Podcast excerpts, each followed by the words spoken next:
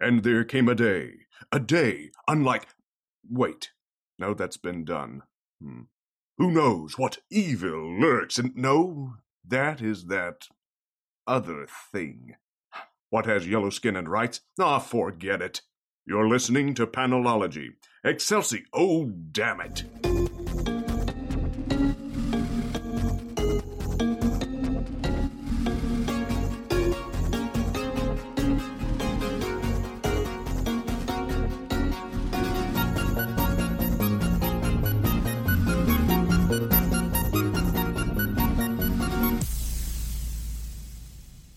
Welcome to episode 243 of Panelology. I'm Alex. I'm Jenna. I'm Brian. And I'm Megan. And Tim is the ghost of Christmas past. Oh. So he is not with us this year because work is hell, capitalism sucks. The end. Sounds about but right. we Sounds about right to this the end of this year. Yes. yes. um we miss him and hope to have him back next year. Meanwhile, it has been uh, since 2019, since last we discussed our favorite comics, so we have a decade to get through. Let's see. Um, these Yeah, are our real. favorite comics of the 2020s, right? Like that's how time has passed. Feels that Uh, way. A quick how is everybody before we get into it. How is everybody? Yep. Did it's you know it's- 2020. It's six days until Christmas. Holy shit! I was gonna say, do you, do you know there's only 12 days left in this year? Yay! Yeah. Do you I know that my- because I've been stress buying all year long, I have had Christmas for everybody other than like uh two people in my house for almost a year. That's amazing. It's like well, for rem- like half a year. remember when we thought 2018 and 2019 were bad years? Oh my god, 2016. I was thinking about I have like so many posts about 2016 being horrible and I'm like exactly. Yeah. 2016. To be fair, we saw a lot of death in 2016. It was a very weird, strange year. yeah. 2017, 2018, 2019, not as great or not as bad. Right. But yeah, like I will actually give 2016. It was a weird, bad year. Yeah. And then this happened. Yeah. It's all relative. Can you guys imagine doing this podcast without the world getting progressively worse? Are we the No. reason this world got progressively worse? I mean, no, Donald Trump is. It's true. That's true. That's fair and true. Not Alex fake is like, news. I am not feeding into this bit. I I am participating in my own way, which is optimism. God damn it, optimism. Love it. what doesn't kill us makes us stranger. This- That's for damn sure. You know it's bad when I'm Uh, quoting the Joker. and and if you're Alex, it makes it weirder. So that's Yeah, I do. there it is. All right, honorable mentions. We're gonna go through these quickly. Whoa. Okay. All right. Meg, hit me Yes. with yours. So if I remember correctly, because I said this at 1.30 a.m., uh, I said Animorphs and uh, Unstoppable Wasp novel. Yes. So the Oh, Unstoppable Wasp built on hope is the Yeah. full title. um, which I forgot came out this year. Thankfully, went through uh, what I've read this year. It is a novelization that kind of picks up where the comic leaves off. It is um, very good. I, I wish they had done it in comic form, but it is. Um, it's about her learning more about her mom. Um, Cool. and kind of again just that whole found family and dealing with friends who know you've cracked once and don't want you to do that again. Um and and I, I highly recommend it. If you like unstoppable wasp i think it, it does great in the same vein. Um just in novel form. Cool. And Animorphs: The Invasion, the graphic novel. yeah this is i mean as you know we love animorphs. This came out i think it is a wonderful adaptation uh, and that is not because i'm biased because i think chris grine is like one of the best people in the world right now. Um, but he is. And if you're not following him on twitter i highly recommend it for the sole reason of visitor 3 in hats. But yeah he is i think just finished inking the second maybe just finished coloring? I don't remember where he is on the second one but i'm very very excited for that. Uh this one i just it it was great 90s nostalgia uh and i'm very quick to jump when people have comments against it. So big fan it is excellent. I will affirm that. Brian, Yes, sir. speaking of animal fiction, sort of, animosity. so this series wrapped up this year, and um, uh, I, I know we talked about uh, the first trade on one of our one of our live shows, and uh, yeah, Marguerite Bennett was the writer, and uh, Elton Thomasi was the artist on this, and this was just a really really cool kind of uh, story that you know ran its ran its story and didn't try to keep going past where it should have. It was just, I mean, I just really enjoyed everything about this world building that they did in this. How about Punchline? I mentioned this when it came out. So, Punchline, I'm talking about the one shot, but specifically just about the character in general that came out this year, right? Um, and uh, I've mentioned this on, on individual episodes of the show, but one of the things I was super, super happy to see with this was I was absolutely terrified we were going to get new Harley Quinn with this. And I mean, there's obvious comparisons you can still make, but they have taken this character in such a different direction. Um, there was nothing about this character that had any of the problems that Harley's origin had, right? Um, and I, I just really, really like how deftly they handled the introduction of this character without making her seem repetitive. I think this is also a good place to point out that while this year has been difficult for the comics industry, sort of Yep. toe to tip, uh, the quality of comics that has come out this year is Mhm. insane.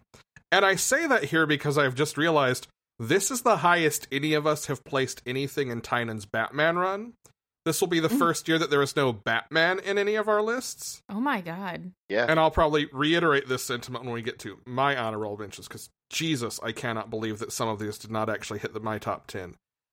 Anyway, Tales from the Dark Multiverse, Brian, is your third honorable mention. Yeah, and this this is kind of uh, true of every of all of them that came out. You know, these are all one shots, and I think what I liked about this, and the reason I wanted to mention them was they did what they were trying to do very very well. Right? Uh, I mean, you have to go into this knowing that these are you know one shots, Elseworld type tales. You know, one off tales, not continuity.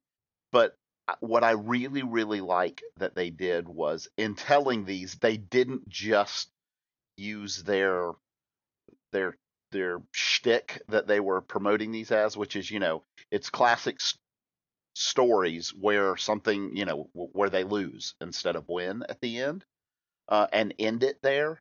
They always used that as the jumping off point to do something completely completely different and unexpected, and kind of actually having that follow through. I think is what makes these a bit unique and really good at what they were trying to do. Jen, Me. Ghosted in LA. Oh my god, this book, it was so hard for me to not include it in the top 10 of my books because it was just so good and so fun and such a romp.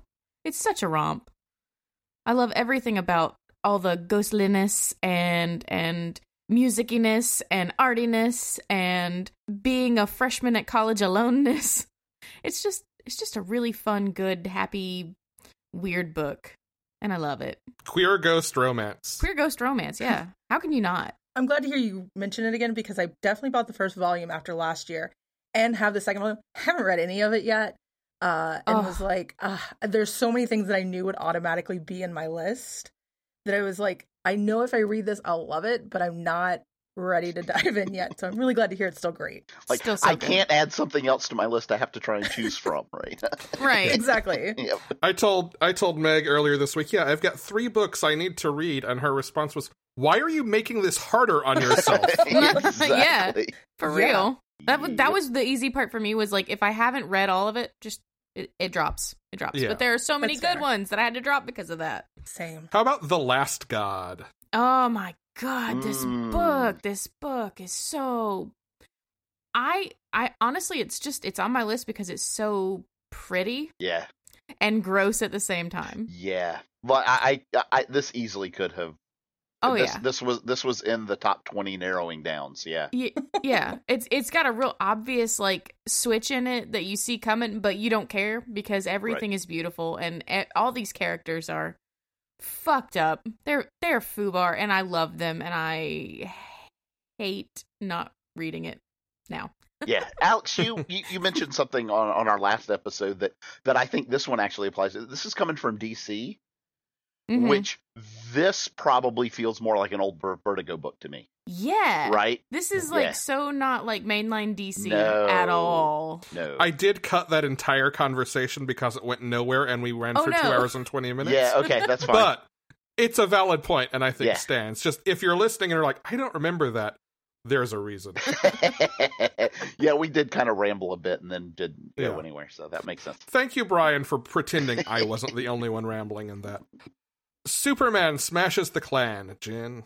This book, Oh, this book's so good and so important for. And like, I don't think that we really understood how important it was for 2020 while we were reading it. No, it's one of a couple of books that just feel ahead of the time in a way that is so conscious of the time. I Mhm. think because the Yeah. thing all of those books have in common. I'm thinking of this. I'm thinking of uh, uh, Bitter Root. I'm thinking of a couple of other things. They're by creators of color. They're Yeah. people who live these Right. lives and see these in ways that we as white folks do not. Correct. A- And what's so specifically crazy about this one is that you know it's retelling a radio drama that came out in, you know, what what was it like the fifth the the late the mid forties, right? yeah. And yet somehow is still so relevant. Huh, weird. It's almost like everything is a circle. But I, I yeah, I don't know. It was just really good. And I think it was it would have been really easy to turn the the little boy who's kind of a villain in it, kind of. I think it would have been really easy to just make him a total prick asshole and it would have been warranted because so many people make these decisions and they're awful people. They're just you're just a bad person if you make this decision. You just are. But this kid hasn't been given the chance to not make that decision and they show that and he mm-hmm. kind of kind of you know kind of gets better toward the end we have sympathy for him Yes. Yeah. and i hate having sympathy for him but i also understand it But we also see him against, say, his uncle, who you have Right. no sympathy for. You see the Exactly. difference. and that's what i mean Yeah. by like he does he hasn't had an option to not make that decision Right. and, and and you you see where this this mentality comes from. Oh yeah definitely Yeah. All right, now my turn.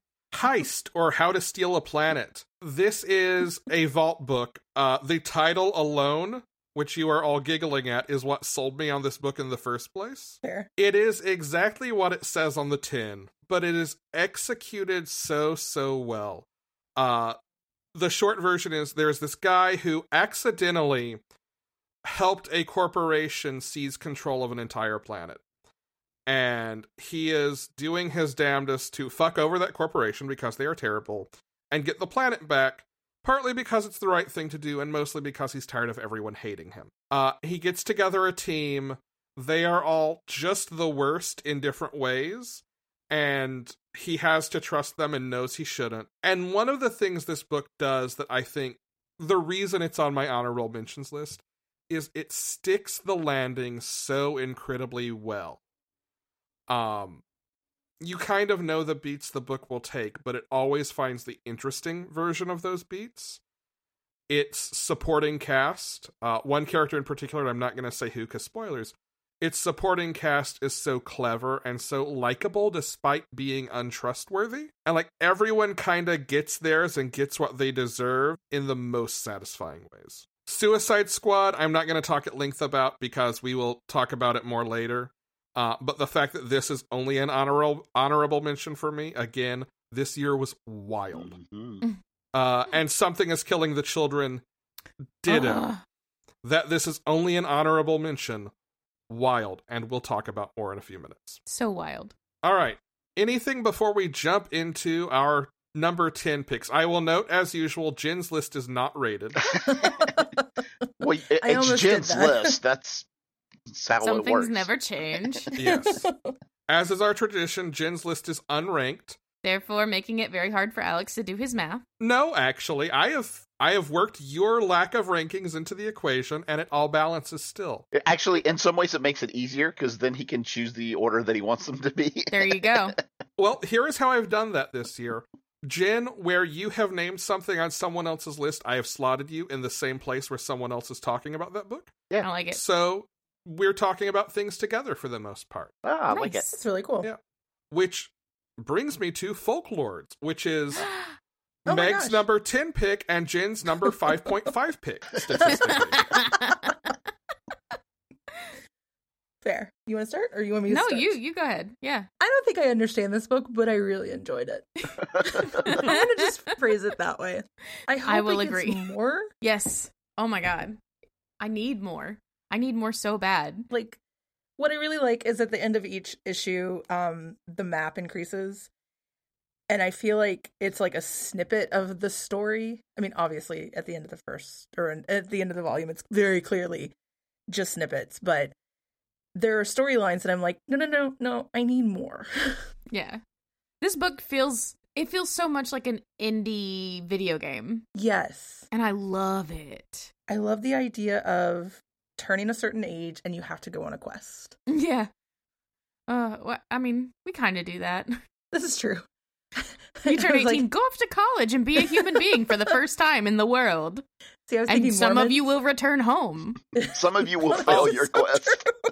All of you will learn that society has lied to you for your entire childhood about how the world works. You're not true. wrong. I guess there are also forbidden paths in in IRL life too. Um, just like there are in this. Like, Yeah. if you choose to figure out the truth about the folklords, you might die. they might just kill you in front of everybody. Yeah. Or declare it a year with no quests. So, Oh, that's know. 2020. Oh my god. oh my god, it is. Oh my God. Shit. 2020's quest line is get out alive. Yeah. Almost there. 12 more days. We got this. We got this. You got this. If you're listening, you got this. You do. Yeah, you can do it. Wonder Twins, Brian. Oh, well, first of all, my contractually obligated Mark Russell book. Yes. And we actually will talk about this a little bit more uh, later on too. But if you want to hit high notes, Uh, yeah, th- so Mark Russell, uh, Stephen Byrne, and Mike Norton were artists on this, and it, it, like we've talked, you know, we've done an interview with Mark Russell on this on this show. We've talked about many, many of his books, and this is just a absolutely wonderful example of just how great he does satire and, and commentary. Uh, and it, it's it's wonderful. I don't know how I forgot to put this on my list. I don't either. I'm Um, I don't either. mm, I'm upset. I don't either. Jump were in, Jen. Jump in. You were foiled by my enemy this year, recency bias. Yeah, Yeah. that's Mm, that's exactly it. Um, it's also the rare miniseries that, because it was announced as six issues and then extended, Yeah. has qualified twice. yeah. Yep. Sera and the Royal Stars is my number 10 pick. This is another Vault series written by Jon Tsuei, uh, art by Audrey Mok, colors by Raul Angulo, and letters by Jim Campbell. This is just some really great fantasy world building and character building. Um, it is set in sort of a Persia inspired fantasy world that is centered around this kingdom where the women through the family line start having visions and going on this quest and never come back. And Sera starts having the same visions that her mother had and goes out and finds the living embodiments of stars, of constellations, uh, living in the world. And it is up to her basically to save the world uh things that i think separate it uh from from some other fantasy you know high fantasy style stories is it's very bright the world is very very colorful very lived in uh without being run down the magical mythical beings are basically just other people who are on this journey with Sera. Uh, she gets a chance to find family members and reunite with family members uh, in very satisfying ways, while also sort of building this found family of these, again, basically mythical beings who need her as much as she needs them. Um, it's just great world building and storytelling and very different i think than anything that's out there or a lot of things that are out there it's high stakes without feeling like constant impending doom Who published it? vault Okay. Yeah. Which do we have a count of how many vault books are on your list, Alex? um 10. actually that's the only one in the top 10 Okay, uh, uh, and i've got the one honorable mention okay, all right. Mm. yeah But we could have easily done a vault top uh, ten. Yeah, we This yeah is that true. that that is Yes. a doable thing. Yes. Well, there and there's one vault book that would have been on the list, but its last issue got bumped to 2021 because Right. of delays. Oh no. More next year. On to the round of nine. Brian, Was this a surprise for you to see this? that you included this? yeah. In that I forget that it exists? No. Or yes, because I haven't read it yet, despite how Okay. many times you and Jen have told me to. For half but a upon second, seeing it and remembering that it exists, no. Okay. before you said remembering it exists, I thought you were going to say Immortal Hulk because I haven't heard Brian talk about Immortal Hulk in a year. Because Brian stays two issues behind on Immortal Hulk for reasons. Brian- Actively forces me to summarize every issue in one sentence by myself. it's like, oh wait, no, that'll catch me up. I can't read that one this week. uh, no, my number nine is Reaver. Yes. Yeah. Oh yeah. Uh, this is Justin Jordan. Uh, art is uh, Niko Henrichon on this on this latest arc, and Rebekah Isaacs was the was the first arc of this. Um, this book is just insanely good. Um, I- I- we don't talk about it a lot, but specifically this arc focuses on on the two characters that that I probably enjoy the most. The the you know the crazy cannibal girl and uh, and Essen Breaker, the big old like kind of moody stoic fighter guy, right? Um, God, it's just incredibly good. Um, if you want fantasy that is I- would call it middle fantasy. It's it's not quite low fantasy, but it's definitely not high fantasy either. Um, I, shut up. I see you smirking, Jen, laughing at my wording. I'm I'm imagining like litmus paper, like it's the pH kind that actually- okay? exactly like fantasy little p capital H fantasy test strips. This is like a this is like a, a six. It's a little bit towards low fantasy, but not quite. Anyway, uh, but yeah, Low fantasy. what is uh Conan the Barbarian is low fantasy. Okay, thank you. Yeah, there Just you like go. I don't understand these these. Tarzan Uh, the Smooth Boy is low okay. There you go. There you go. I gotcha now. Okay. Real low fantasy. Cannot recommend enough going out and, and picking this up and trying it out. Insanely good. My number nine pick, Miles Morales Spider Man. Uh, this is Saladin Ahmed's run continued. Uh, Jin is nodding. I know this was one she was considering for her list too, because I saw the short list. Yep. The short list of 30 books. Art is anchored by Javier Garron and Carmen Carnero, uh, with several other artists coming in. Uh, colorist is David Curiel, and letterer is Cory Petit. This is kind of exactly the Miles book I needed and wanted after uh, uh, Brian Bendis moved from Marvel to DC. Saladin Ahmed writes teenagers so, so, so well which I'm sure is partly because he has twins who he raises and is around all the time and hears actual kids speak. But he spends most of this year's issues of this arc building out Miles and his family and his relation to family and really grounding it in those relationships. And then using those as a way to answer the big questions that were left after Secret Wars about how did Miles come from the Ultimate Universe here? Why do some people remember some things and not others? Uh, who is Earth 616's Miles Morales and how does he fit into all of this? That we we kind of saw beginnings to those answers and Bendis' Spider-Man too. Like all these big ideas and the effects of Outlawed and keeps them so grounded and personal. It's just great Miles Morales. If you've if you've watched Into the Spider-Verse, if you've played the PS5 game, you need to be reading this book. Once again, uh Jin and Meg have the same pick here. Meg's number 9 pick and Jin's number 5.5 pick. Basket full of heads. Oh man, I struggled not putting this on my list. It's so good. Yeah. It really, it really is. is. I just I love the whole horror concept, and I haven't read a ton of these in this um Hill House. yeah imprint I guess.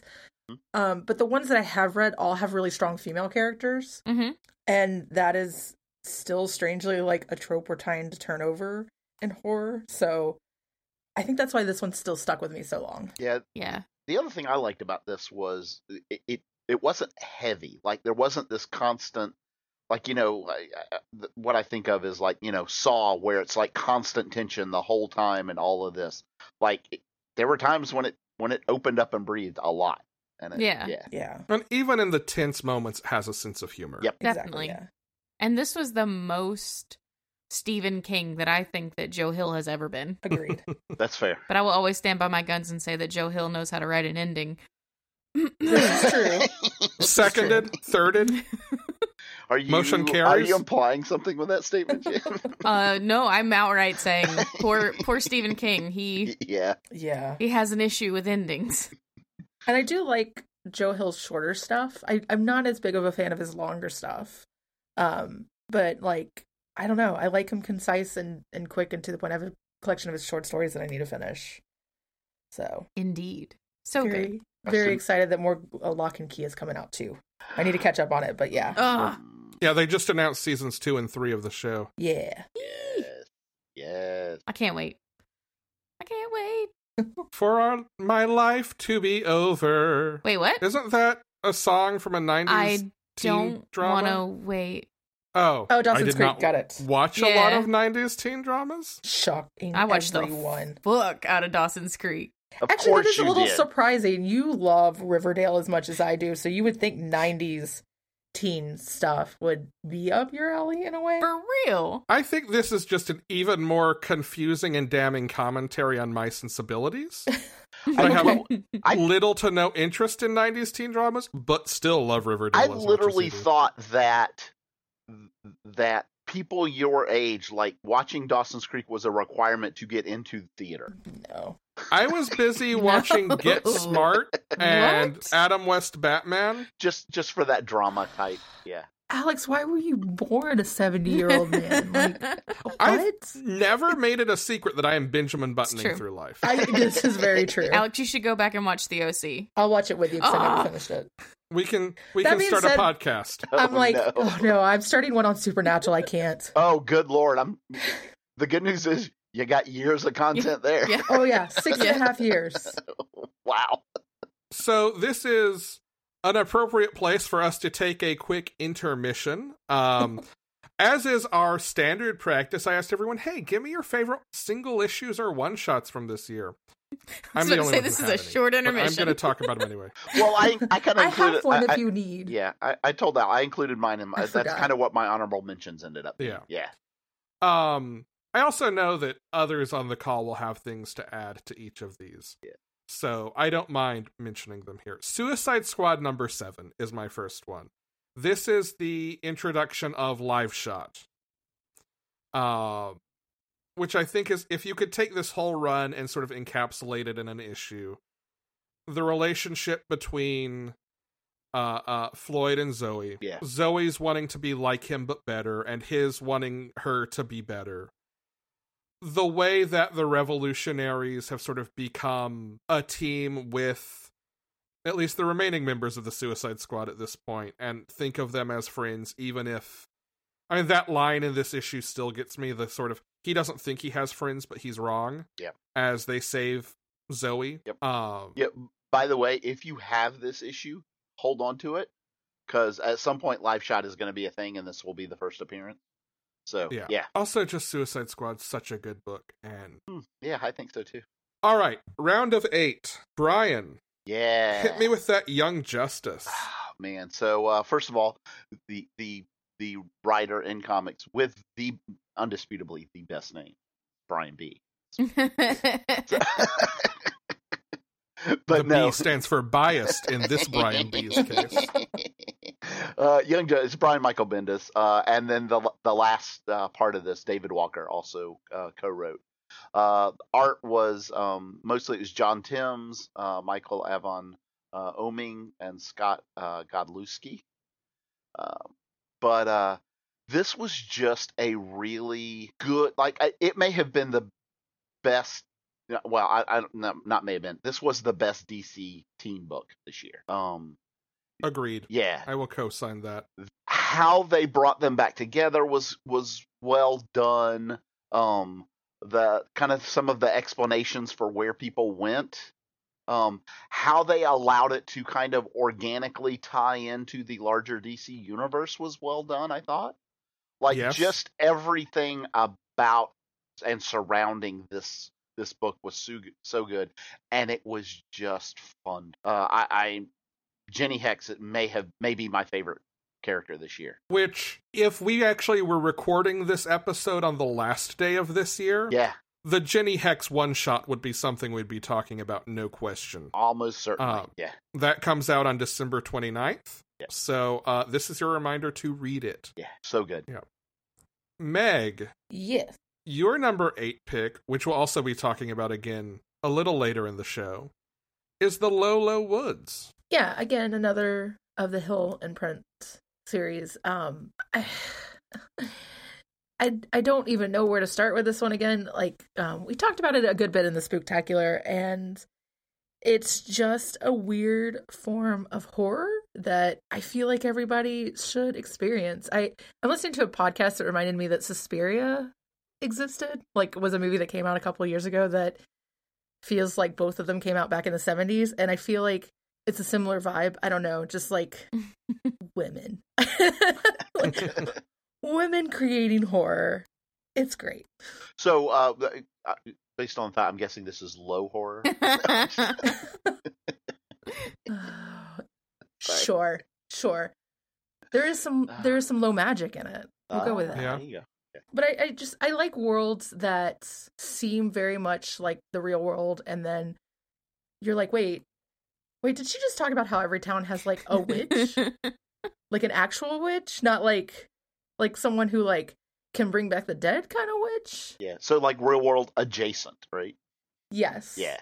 Or where it's like, yeah, we all kind of know that there are like actual monsters in the woods, like we just don't talk about it. What? Women lose time, and Yes. that's a normal fact of our town, which is literally, Always by on the way, fire. always on fire. Always on fire. Which again, I am amazed is a real thing. I just it, this is such a good book. If you have a lot of rage that you just kind of want to direct into a book, I think this helps. Actually, it might make your rage a little bit worse. I don't Depends know on what that rage is. Yeah. That's true. But yeah, I just I, I think this is a just it's an amazing book. My number eight pick is Farmhand, returning from Mm. my list last year. Um, if anything, this one may be a little low because of recency bias. Like the first arc of this ended much, or the third arc of this ended much earlier this year, and it did such a great job of giving us answers and history about what's going on and explaining things, but still leaving enough mystery to to leave questions. And it pushes Zeke, its main character, into a place where he could easily become his like become a villain in his own sort of story. Um I, I don't think that necessarily is what will happen, but it leaves him in a place where sort of he could go anywhere and do anything. Um, it's the third arc out of five, so it's a lot of all right. Time to just kind of break everything and see how the pieces come back together. So they do have an endpoint in mind. That's good to know. Yeah, this was always written as a, I think, 25 issue series. Cool. It's Rob Guillory writing and drawing. The colorist is Taylor Wells, and the letterer is Kody Chamberlain. Uh, this is absolutely one of my favorite books, just hands down. I always get excited when a new arc gets solicited. This this is one of those books that you had us read the first the first trade for, and at some point I will. It, it is on my list of things that eh, probably once it's done, I will have to go back and read the whole thing. Yeah, this as a reminder, if you haven't heard last year's episode, or just it's been a minute since we've talked about it Yeah. because publishing schedules have been weird this year. This is about a man named Zeke uh, who moves back to his hometown, where his father is a farmer who grows replacement body parts, literally harvests organs, and the organs start transforming people, flowers sprout off of them, and they kind of become not quite zombies. They have more faculty Mhm. than that, but they they become sort of hive-minded and driven by urges that are not their own. Just got to call horticulture and they'll be fine. Jin, Me. our last number eight, Afterlift. Well, 5.5. Yeah. Afterlift. uh, this is Chip Zdarsky in his Comixology original book, uh, and it's it's about death and accepting death, and it's beautiful and funny and weird and kind of sexy. And Well, uh, um, okay, you said Chip I- Zdarsky. I'm ju- yeah, I was about to say I'm just I'm just describing Chip now. yeah. It's Um, very true. Chip, please don't listen to this. Anyway, Chip, uh, please do. Chip, if you're listening now, it's too late. Keep going. Oh, there's always a chance, okay? But I, I don't know. I just really loved this book, and I really loved the the positive light that it showed death in. Cool. and just added it to my Comixology. Thank you It's very much. it's so good. If I had read one more book, it would have been this one, but I had Ugh. to stop because there was already too much Chip on my short list. That's fair. And you, you No didn't such want to have thing. you didn't want to have a chip on your shoulder. We all already do. Mhm. Like I already know at least one book of his that's going to be on my list for next year. Yeah. Adventure Man. This is Brian and Meg both in their number seven pick. All right. Very nice. good good positioning, Meg. I like it. You as well. You as well. yeah. Hey, I appreciate it because it makes my job so much easier when people put the same books in the same spot. Yeah, so this is Matt Fraction uh, writing a new, brand new series. Um, Terry Dodson is is doing the art. Um, this is this is such a breath of fresh air for a like superhero type comic, but not exactly superhero. Well, it's so pulpy. Yeah, yes, Yeah. which is why I love it. very much so. Um, I love the whole. Not only is it like a mystery in that you know it's like a like a pulpy mystery would be, but there's kind of a mystery about exactly how the protagonist fits in with this whole story, right? Um, just incredibly good. Not to mention the protagonist is just a wonderful, wonderful character. Oh, yeah. so good. Yeah, Such a big crush. like- there you go. She's so gorgeous. Not surprised by this. This Nope, is one of all. the books that I like really needled Meg to get Yeah. to before we recorded. Yeah. Alex was like, "You should get this book." Like two weeks ago, and it's like, "Okay, cool." And then this week, he's like, "Get it," and then he's like, "But it's only in hardback." And I was like, "Alex, I'm not, I'm not." Uh, and so I got it on Comixology. I will get a, an actual Yeah. physical copy of it because I want to see this art. Like it's gorgeous. Yeah. My copy of the hardcover came in. yes, I knew it was oversized, so I figured it was going to be like one of those 12 issue Marvel. it is Oh. Marvel Treasury edition size, and as much as I love the Dodson's art, Yeah. I am not complaining. No. no, yeah, that's very true. The other thing I think this does really, really well is how it handles the supporting cast. Um, Mhm. uh, it would be super easy for like for her son to be a, an, an annoying character in some books. He's so good, though. I know, I know, and I like how they created this diverse cast in her family very organically, like by how they explain, you know, how this family came together. So so good, so good. Yeah, I, I like it. I like the whole uh, they have to get together for Friday dinner. Yep. Um, Mhm. and they have to like if you're quiet, you're going to get called out. Like you need to participate. Like family is very very important to the story. And also on top of all that, um weird shit happens and they don't like try to tell her that she's crazy or that it's all in her head or anything like that. They're like, "Okay, we're going to get you help because like your clothes are tattered and you're all like Yeah. cut up." But um yeah, Like, keep and talking. suddenly What? a foot taller. Yeah, like Yeah. uh, okay, so how do we deal with this? Like, is there Exactly, response? Yeah, damn, that's good. Jin, Me again. Ooh. you again. Every round comes back around to you. and yet we're always shocked. Tell me about Hawkeye Freefall. Oh, Mm. y'all, this book though, this book, Hawkeye is a mess. He's just a mess. Every part of him is a mess. Mhm. Um, and this showcases that so perfectly. So perfectly. yeah. And every bit of it was just fun. It was just fun and occasionally sad and weird and just fun. Okay? I love the number of ways that Matthew Rosenberg makes. I almost said Chip Zdarsky. Makes well, Clinton Barton, his own worst enemy. Yeah. Yeah. Oh yeah. Which Like the number of literal ways on the page. Like in- Yeah. in, some ways, it is the best example of that we may have ever seen. Mm-hmm. Yeah. Yeah. Yeah, I really feel like this is the actual successor to Matt Fraction's Hawkeye. I think that's valid. Like the Kelly Thompson run is very much a follow up to the Kate piece of that. Yeah, And this is the follow up to the Clint. Yeah. side. absolutely. Also, if you have not gone on the internet and seen all the pictures of Clint and Kate and Pizza Dog I from love shooting it the so TV show. much. Mm-mm-mm. It like heals my heart a little bit every time I see one of those. Yeah. Daredevil. Uh this is why I had Chip Zdarsky on the brain. We will talk about this more later. Um so I'm going to take this opportunity to pivot into my second pick for favorite one shots of the year, which is probably my favorite single issue of anything this year, Mhm.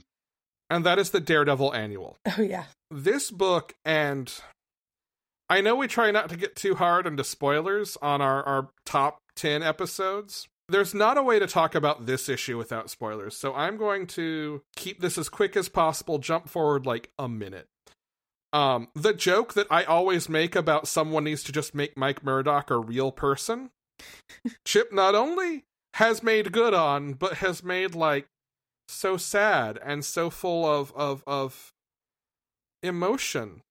And Mike is awful, but you understand why he's awful. Yeah. And as part of our the run as a whole, like he becomes this necessary piece of the puzzle to keep the story going. Yeah. Like from a from a character study and like motivation standpoint, like everything you need is in this. Yes. Yeah.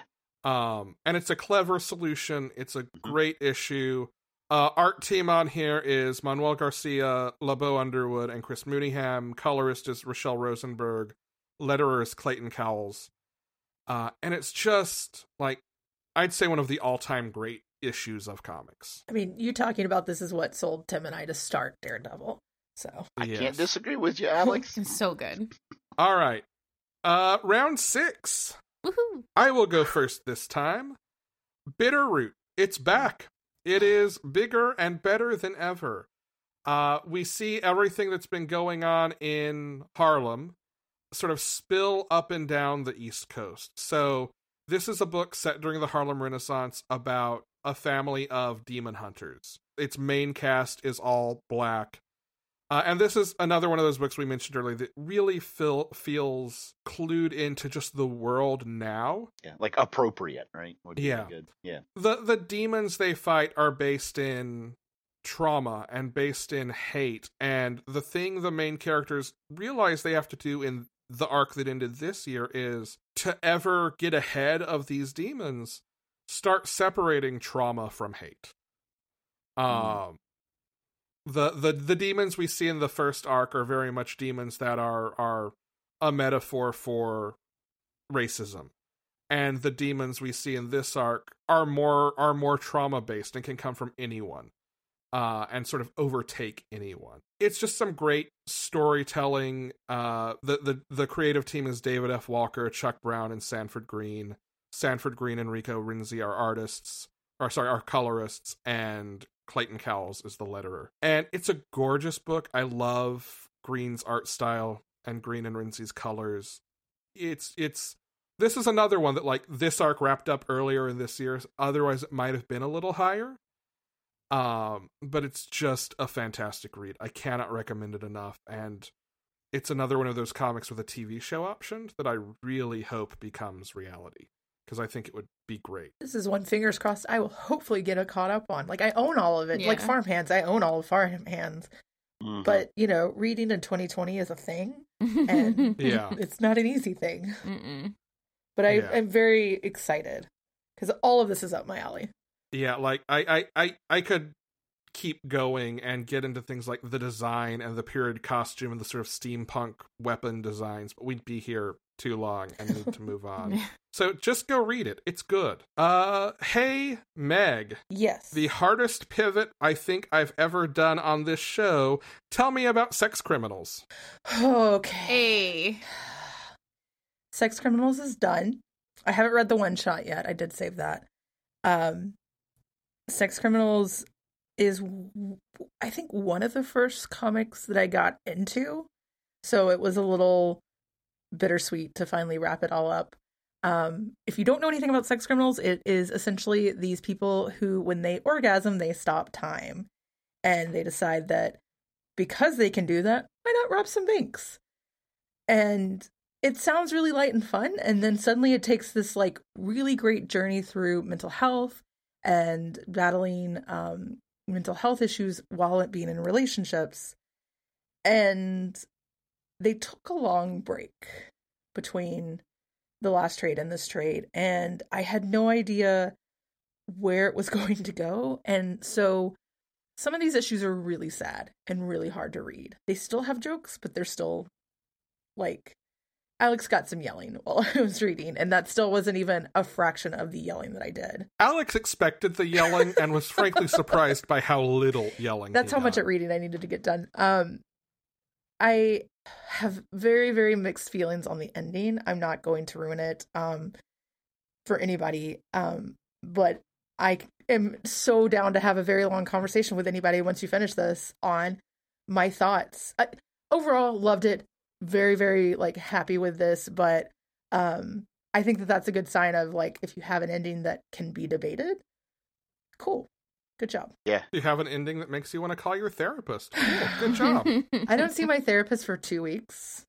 I don't need to be reading comics that makes me want to call my therapist. Just text your therapist. So, uh, have you read Sex Criminals? but I do enjoy the fact that uh, one of the things I love about sex criminals is um, the background stuff. Um, yes. oh my gosh. and the first issue is like it's like in a library with all these books. There's some you know great stores and stuff like that. Um, and I, it's like one of those comics that I want to take pictures and and send you know panels to people and things like that. And and it was really nice to. I, it's gonna say this is gonna sound weird. It was really nice to have that urge again because I don't have it with most comics. But I'm just like this is funny and I want to share it, and then I have to be like this is not going to be funny to someone who has not read Sex Criminals. So just put your penis away. That's all I gotta say. The more you know. also, good advice if you are CD Projekt Red. Mm. Uh, remember, we recorded this episode like a week and a half before it released. That was timely then. uh, who do I want to call on next? Uh, Brian, Yes, sir. Suicide Squad. yeah, you knew this was coming up for me. I Um, did. I'm yeah. gonna jump on this train too. so uh, this is Tom Taylor, uh, and the artists on this were uh, Bruno Redondo and Daniel Sampere. Um, this was, I think I've said before, this is probably my favorite Suicide Squad ever. Um, Mhm. Suicide Squad, I, I have enjoyed before, but there's always been, there's always just been that part of it that just felt a little bit wrong, and I kn- I know in some cases that was the point of it, right? Um, you know, like you're you're never sure who the bad guy is. Is it is it Waller controlling them or is it them, right? Um, this being essentially like the end of the Suicide Squad is essentially what this run is. Um, let it do some things that that have were never I don't think possible before. Yeah, Um, I think that's definitely true. Yeah, Uh, like we see some change, some. Uh, I I mean, I was gonna say some major changes to some characters. Clearly, Lawton is one of them, right? And he is one of those characters that I think has always suffered from kind of being tied in place, Yeah, and that his motivation was always that he wanted to do this so he could get free and you know be with his daughter and you know show her that you know uh, she can have a better life than what he had and all that but because he was deadshot and was a comic book character he was stuck not ever being able to fulfill that right and this took away that restraint Yeah. and clearly it is really good that you know that story as you mentioned earlier it's super super good i think in some ways it did the same thing for harley.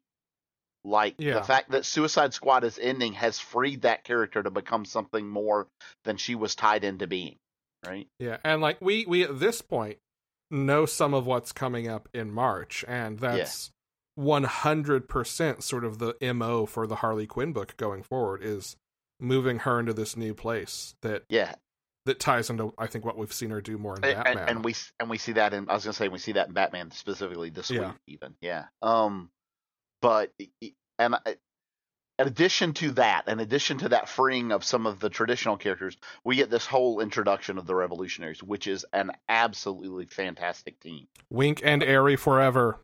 Absolute Wink may be my favorite new character period like in any book just Yeah. her attitude and I mean like her her willingness to go, oh yeah, I can teleport. Okay, I'll just blink inside the Batmobile and steal it. Like, why not? like by itself, that that did it. Um, yeah, fantastic book. The courage to do what they did with Deadshot and like everything about it. Thank you, Tom, for this. Yeah, Yes. yeah. All right, Jen. Uh, one of the books that I have been like the most remiss in ever catching up on. Die. Oh my god, Alex. Oh. Alex, oh my god. I know. I know. Every time I see it on one of your lists, I'm like, I am bad. I'm bad at comics.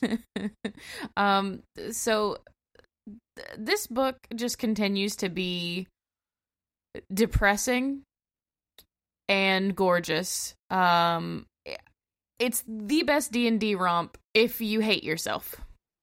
Yeah. if you just want to play a character who gets fucking shit on, this is your game. I did basically play Clint Barton in my last game. Yeah. So But but it's less funny. it's less funny than that. It's more it's more very much in the ouchies.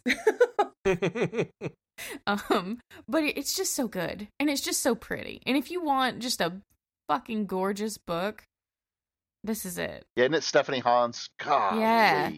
Mhm. Fuck yeah. insane. Mhm. How many It's so volumes of this are out now? Three. Yeah. Three just Three. came out this week. Yeah. Okay, because I knew I had one, and I knew I'd seen one recently. I was like, ah, that is one that is on my list to catch up on, but Yeah. so far behind. Yep. Yeah. This book this book focuses on two things and that is world building and trauma building. Um so if those is- are your thing. In, in equal measures, yes. I would say. Oh, yeah. yes. In my head, I was flipping a coin as you said world building and would the next thing be trauma or butts? it's trauma. This one doesn't really focus on butts as much, but there are some. there are some. There are some really There's good a- ones. There's a Venn diagram for trauma, butts, and world building. The middle is sex criminals. Oh, I thought you were going to say the Oh, middle is me, but yeah. I thought I thought you were going to say Jenna too, but yeah, you're not wrong on sex criminals. Yep. I actually, after talking about sex criminals, had a moment of I thought I took a screenshot of a butt to send to Jenna and couldn't find it on my phone. It's a TikTok that I sent you. That's what it oh, was. Oh, okay. I haven't opened it yet. I saw it this morning and I'm like, I'll wait. no, totally fair. When you need a good butt, take a Yeah. look. Nice. Yep. Nice, nice. Also, also someday we have to play the Die RPG. Yes. Yes, we do. Yeah. Gillen Yeah. just put out the the revised rule set 1.3. Oh, nice. I'm down. So good. It's an interesting. Uh, it's an interesting RPG if you read it. Yeah. Moving on to the round of five. Woo. Captain Marvel. Uh, Got to have some Kelly Thompson somewhere in here. Uh, and this is some of my favorite Kelly Thompson of all time. Um, I had to go back and look and see which arcs actually came out this year because, again, weird publishing schedule. Right. Uh, we actually got the end of the last Avenger arc where we see her take down and then team up with the Avengers. Um, take down in air quotes.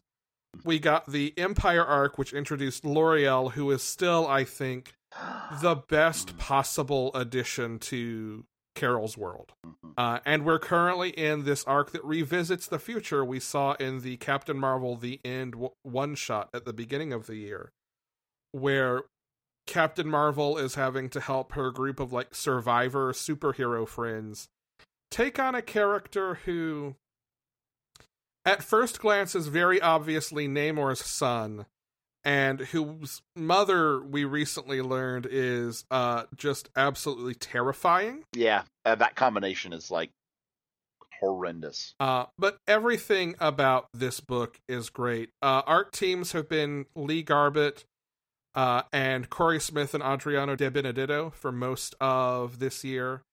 Colorists have been Tamra Bonvillain and Antonio Fabela, and letterer is Clayton Cowles, who has lettered like half of my list.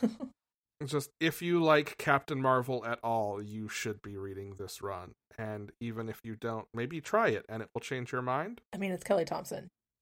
Yeah. Even Yeah. I've started Captain Marvel because it's Kelly Thompson. Kelly God, Kelly Thompson.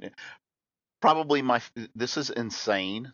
Probably my favorite writer this year, and yet I don't have one of her books. Same. list. I had the That's- same thing. That's how insane this year has been. I was Yeah, I- trying to Yeah. force her Sabrina book on. I was like, I can do it. I can do it. And Alex is like, Megan, the last issue comes out in January. It was like, no, damn it. Mm. Because I'm too behind on Captain Marvel and yeah, Black Widow doesn't end. right. Yeah, like I think any of our our short lists you could have picked at random and still had a really solid list. Yeah, oh yeah. And like there's no way for each of us not to have to leave something off we love. Yep. Which is why we do the combined list at the end of the episode. It is. Meg. Oh no, that is a tone. Gideon Falls. Okay, so Mm. I am officially caught up on Gideon Falls. I caught up this morning nice. because I was sitting there and I was I was thinking uh, that because it ends next week. By the time this episode's released, it'll be done, right? Right. Yeah. Yep. And I was looking and I was like, I think volume four ended in 2020, so I could technically get away with reading just volume four. I read volume four and I was like, I have to read volume five because volume four feels like the start of the end game. And I was like, how do we have so much left? Like, what could possibly happen? And without like, and also being worried that like they start endgame and then something happens and it slows everything down. First of all, the the main character who wears a mask, love it. In the year of our Lord 2020, great. Um, I think I finally understand why he wears a mask now. The smiling man is literally, I think, the thing I am most terrified of in this world. Mm. And it, he has only gotten scarier. Um, oh no. And it is. yeah, this is a book that that I very consciously made a choice that it's gonna have to finish before I read that's fair. because once I start, I'm not gonna be able to. That's stop. fair. Because Yeah. part of the thing, uh, I didn't Yeah. catch up on this for the Spooktacular because I started four and was like, oh, I just really want to go back and reread one through three. And this time around, Mm. I was like, no, I understand enough of what's going on. I can I can power through this because I'm so excited about next week's issue and just I'm I'm ready to be done because I love this story. It's so fucking weird. The coloring Yes. of this is one of my favorite things because the red is just so creepy and like the only saturated color no matter what Gideon Falls you're in. and I'm just things that seem so out there. I'm like, how do you wrap this up without losing any momentum? And I gotta tell you, I think that it's just done so well. And I can't wait for you guys to catch up because I am so excited to talk about this and all the little things that I'm sure I've missed. So yeah, I think I'm likely going to sit and reread all five before I read. Actually, I don't know. I am so excited about this last issue. And for most comics that end, I don't like I there's I mean, I still haven't finished Wicked and Divine. Like I I don't want to acknowledge that they're over. Meg. so it's just like the fact that I'm so excited that this is this is coming to an end and I get answers and bugs and the smiling man. Ugh, I'm ready. I'm so ready. expect to see this on the Spooktacular. Yes. Yep. So excited. year. I will like Yeah. yes. Kill Lock. Jen, Mm. this is you. This is the most beautiful book I have ever, ever seen. Ever. It Ever is- in my it is life. gorgeous. It's so pretty. And the little robots and the big robots are all so good, especially the fucking murderbot. It, it's just it's just so good. It's just so it's it feels like a fantasy book. but somehow it's about robots trying not to die. Robots trying to be better people. Well, some of them. Yeah. Every time you talk about this book, I'm like, this is probably the book more than any other book that that when you talk about, it, I'm like, I really want to read this and still have. Brian, you And I fucking don't- need I don't to. know how. This is so I your jam. I know. I know it is. I know Brian it and is. I live in this constant struggle of trying to stay caught up with our current books because our lists are too goddamn big. I know, no but kidding. this book is worth just like fucking off on another book. yeah. I promise. Find find the book that you are just the least into, but you keep reading because you know it's yeah, it's your weekly book. You have to read it. Just Uh, fuck yeah. off on that one and read Kill Lock one week. All right. It's so good. This is good advice. It is. This is It- good it's advice. sound and true. All right, Brian, Yeah, your second Tom Taylor book in a row. it is. DCeased Unkillables. And what's even more, uh, yeah. So it's Tom Taylor, and the art on this is uh, Karl Mos- Mostert. And what's super unusual is if we hadn't had the last, you know, five six issues of Suicide Squad, then DCeased Unkillables would have been my favorite Suicide Squad book of the year. no surprise that they're both written by Tom Taylor. Um, not to mention the the other thing this has going for it is it's it's set in the in the DCeased universe, which we've talked about on many many episodes about how much we like it, and um, this in spite of not being super huge zombie people fan people, yeah. um, Which Tom Taylor has said publicly he is not either. And I think Yeah. that's so much of why this book works. um, this is this really does focus on the criminal side of uh, you know what happened to the criminals during this whole you know fall of the world thing, right? Um, and not to mention we got Red Hood and, and Jim Gordon and that storyline, which was absolutely exquisite. Um, this was, I think, where we learned that not that it wasn't kind of a fluke what happened with the first DCeased series Yeah. um, that this world really did have legs and that everything that's happening is it in it is is going to be interesting um uh, you know we're going to get the conclusion and i'm sure it very likely will show up next year but everything this whole world could be included in this but unkillables was probably my best example this year of when you say the conclusion, you mean of uh the current miniseries. of the current run. Yeah, Yeah. the current yeah the current miniseries itself. Um, but just absolutely fantastic. I they're super super fast reads. Um, as digital releases, they were uh, kind of uh, just easy easy to digest. Um, and then the the art and the covers were if you pick up the print versions are I mean beautiful. Like I, I just love holding them and leafing through them first without reading and then going back and it's just amazing. I love it. Love everything about it.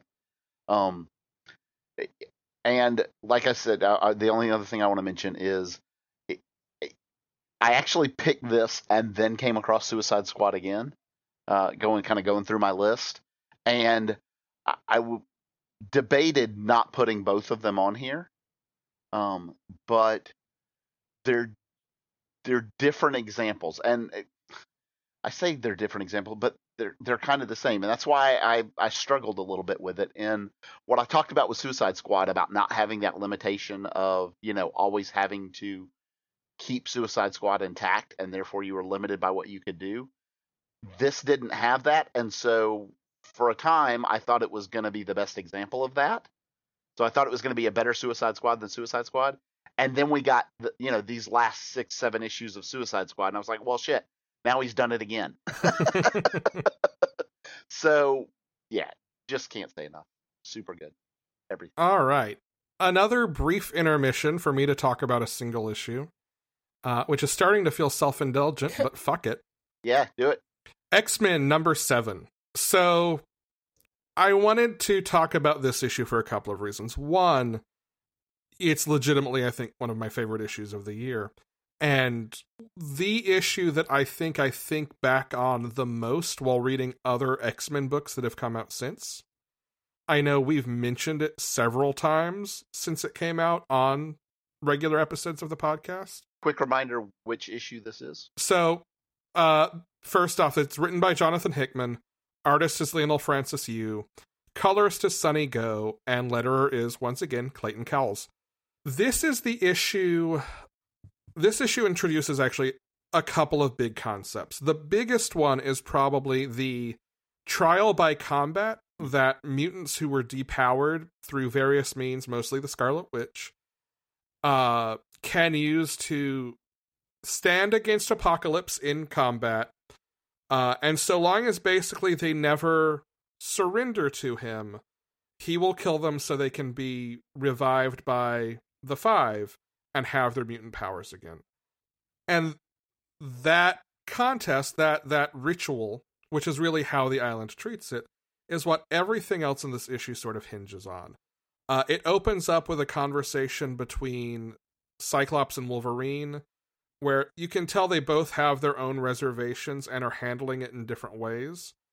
Uh, Wolverine takes an approach that's a little more, I hate it, but we are part of something bigger, and I can't fight this without fighting Krakoa, and I'm not doing that. And Cyclops takes an approach that's more, but it's wrong, and I need to unpack that more myself. That leads him to go to Nightcrawler, and the rest of the issue kind of follows the two of hmm. them. And sort of the end idea of this issue, and this is something we haven't totally seen borne out yet, is Nightcrawler decides he needs to start a mutant religion. But a lot of ideas that are introduced in here we've seen echoed in other X books. We talked about uh, a specific line in I think the last issue of Ten of Swords that called yep. back to this. I think at the same time it's one of the most fruitful issues of the series, but also the best encapsulation of what Dawn of X and this whole era is. Like if you needed to read one issue to understand sort of this line as a whole, this is the one I would hand you. That's fair. Yeah. And with that said, Brian, yeah, Marauders. Man, you know I had to have Marauders on here. Like, yeah. Okay, so this is uh Gerry. Most uh, all of these were exceptions during Ten of Swords because the writers changed around uh, issues and combined and and uh, uh, not combined, uh, collaborated. That's the word when Yeah. you write together. Yeah, They Not- Voltron? They, they combined into, into into new people, and Yeah. you know, They, Uh, they Voltroned to make Ten of Swords. sure, sure, that works. I mean, kind of. Maybe that's a mutant power, and that's how it happened. I don't know. You're literally describing mutant circuits, but go on. uh, Gerry Duggan. Uh, the art on this was uh, Stefano Caselli and uh, Matteo Lolli. Um, but this, I think, of all of the X books, just encapsulated the most what I loved about the whole Marvel X line now. Um, the whole the whole mutant line. Uh, all of Krakoa, kind of you get the, the the whole picture of what it is Krakoa is standing for and trying to do. You get the a lot in in this particular series about their relation to the rest of the world and how different parts of the world are responding to that in you know the Hellfire Club and where they have you know some nations that have recognized them as a nation state and are willing to deal with them and that kind of thing. And then you get other nations who are not. And so they have kind of the the black market side of you know the marauders that are that are dealing with the hellfire club which is essentially what if you at its base is what the marauders are and yet at the same time are pulling mutants out of those places and smuggling them back to krakoa.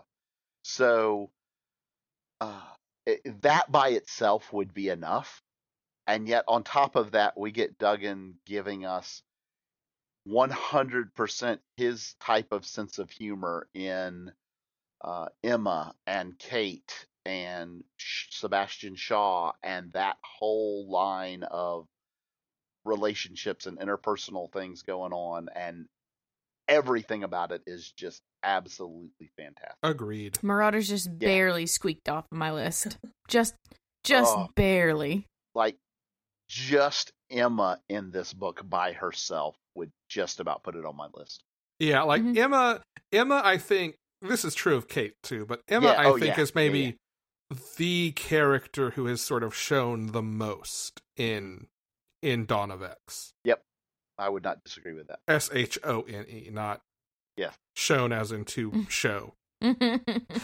I mean, it's Emma, so she does that too. But That's that is Yeah. true. You forget that Madelyne Pryor has been in books. I didn't say the most. Man. I just said she does. I I would be uh, willing to do research to see which one has shown the most. would you? I yeah, You're I think I can take this upon myself. God, yeah. Wow, that is that is such. What now? Which of the ten of swords would you follow? Oh, to, in oh, order all, to- all ten of them. just to find that one out. Yep. Well, there's only one appropriate segue from that. Second Coming, Jen. oh gosh. Oh, more Mark Russell. Uh, yeah. it's it's an it's it's another book that we didn't know we needed in 2020. Um, Have you read the first issue of the follow up series yet mhm. that came out this week? Yep. Still so good. Yep. Not an accident. yep. Yeah, Still so good. A lot of people tried to kill this Yeah. so hard, and it's so funny Mhm. because it's the people who really need to read this. One of the things I absolutely love doing with this book is reading some of the comments in the back. Ah, and so many of the people who who thought this was going to be like the worst thing that was ever written and then actually read it yeah. and were like okay this is not this is not at all what i thought it was going to be I just can't believe. Well, no, I can. I can absolutely believe because they took the dick Yeah, out for of sure. right Mhm, yep. But anyway, I was gonna say I can't believe that DC let people who've never fucking read a comic before in their lives put the kibosh on such a great book. But I can. Um, yeah it, I don't know. It, I don't know. It's just so good. It's just Jesus is a boss. Um, he is the best, and that's These are coming out of by the my way, mouth. Jen has never uttered. before. never Yeah. uttered before. Never, uh, uh, as a four-year-old child, re- or hearing in Sunday school everything that Jesus did, my the words that came out of my four-year-old mouth was, "Well, that doesn't seem like it happened." Um, so for me to be uh, loving a book about Jesus, and and the fact that it's so so biblical, so it is so keeping with Christianity. Like- like so if you- if- you listen to and read who jesus was and what he, most importantly what he represented right Mhm. like this is probably the most true to that as to how he would be in a modern setting Yeah, and you can be Yeah. mad about the depiction of God all you want to, but then you need to go back and read that Bible. Mhm. I- I'm just saying, you need to go read it because that's kind of who he is in the Bible. I mean, the act break is literally I should be less than a dick. Less of a dick Right. in the Bible. Which, hey, um, Old Testament, New Testament, there's a break in there where he says, maybe I should be less of a dick. That's what I'm saying. yeah. Right. It's almost like Mark Russell uh, has read a Bible. It's Weird. almost that Studied way yeah or you know maybe like Studied- studied, yeah. religion for a period of time yeah. Published about. Mm-hmm. yes exactly Yeah. I started this one So and good. then was like, I fucking love Mark Russell. There are a few people that I love as much as Mark Russell. This is too heavy for me at the moment. I And- need. Oh, sorry. You're good. No, you're good. What do you need? No, no, no. I need you to finish your thought because that was rude. Fine. All I just was saying is like this the only reason this isn't on my list is because I just didn't finish it because I was sitting there going, This is too heavy for me right now. I forget if it's a page or like a two page spread, but there is the most Mark Russell image in this book. That is the food court in heaven Oh, Yes. full of Yep. defunct fast food places. Yep. It's so good. all the Kenny fast food Rogers places Roasters. that went, that went to heaven yes Oh Yep. man. I I need and I know I'm well, I'm pretty sure that we've said this before, but I need Mark Russell and Magdalene Visaggio to co-write some sort of theological amazingness. I don't care what it is. Just please write it for me and, and I need it. I need it. I need them to both be at Dragon Con so I can put them Oh. on a religion and comics panel. Yes. That was so Oh my god. This is Uh, one of my like bucket list moderator goals. need it. Speaking of Mark Russell, remember Mm. how I said we would revisit Wonder Twins? yeah now is that time because it is Meg's number four pick. Hey. Yeah, I uh, there are three Mark Russell books that I had lined up, and this was the lightest, I guess, or the the the kind of humor slash social commentary that didn't trigger major anxiety in me. This book about the inherent injustice of the American carceral system. Yeah, yeah. yeah it's somehow the lightest of the yeah I mean, yeah. And um, I I, th- I know this book was on my list last year, and it's still just as great. And I think my absolute favorite thing about this is Batman and Superman's relationship in the background. It, it Yes. is the lightest that I feel like of any Batman I've ever read. And it is the Batman that I like, where it's like at one part they're fighting to save some refugees. Um, and Superman's like, Bitches, I am a refugee. What are you doing? And then like they fight and win and they're like, All right, well, we got a movie tonight. What time do you want to meet up? And I'm like, I just love it so much. And I just like this idea of like two teenagers kind of grounding and helping them realize that like they're a bit old school in a way. Um and I also like learning more about the Wonder Twins background in this. Like that was a great addition. Yeah, like as as someone who's never been a Wonder Twins fan, this book single handedly turned me around on them. Yes. Well, i- i- it's because I think of how he treats specifically Zan and Jayna in this, right? Mm-hmm. In that Zan isn't always the smartest guy, right? But like, there's things that he knows and is good at and smart about, Yeah. right? Yeah, Like it, it, it, it's a much more realistic. Like even even people that you know you think are not y- the most together, like they have things that they're competent at and good at, and yeah. Like me. Yeah. M But yeah. am dumb do good cook. Yes. all, all of these characters are not single faceted. So yeah, Yeah. yep. Zan, the original himbo. Oh my god, so much and I love it. I love it. Uh, I Love also it. Uh, love I n- I Sorry. need a himbo mermaid Zan. Oh yes. Oh. one might say a Merzan. Yes. He is very That's too a close to Merkin. We need to. We need to. It should be. Okay. Um, my number four, and Jin and Brian's number three. Ah, ah, ah. Superman's pal, Jimphony Olsen. Jimphony. I love that yes. Jimphony. Owner of the Daily Planet. Yes. I will say though, Alex, I'm I'm gonna say that you're wrong. Um, and if there if there was a number one for me, it would be this book. Okay, yes, it's in the number three slot. It's technically number five point five for Jin, but I'd already made that joke there three times and wasn't gonna again. It, it it is it is my number one book of of of catchy title phrase pages in, oh, in the oh, entire you are not wrong. by far. so we're gonna spend a minute on this book, I can imagine, because three of us are talking about it. Good. the thing that so part of my making my list was I really didn't want to put multiple books by the same, especially writer, but in general creators on my list. Oop. And the reason why this beat out, for instance, Adventure Man for Matt Fraction Yep. is just because the amount of planning and technical skill and execution to tell a 12 issue series over the course of an entire calendar year, like in actual release schedule, in a way that is funny and coherent and without going back and rereading everything lets you see at least most of the connections and threads And and with the sense of humor that this has and the nods to like the entire history and especially like golden silver age history of Jimphony Olsen Mhm. is just like masterclass level work. Mhm. Like and I will add and not in a time linear story. Yeah. telling. Yes, I don't Yeah. think that came out of my mouth in a clear way. Thank you. Right, Yes, yeah. like every issue of this is at least three or four vignettes, none of which are told linearly relative to any other in any other issue. Right. Mhm.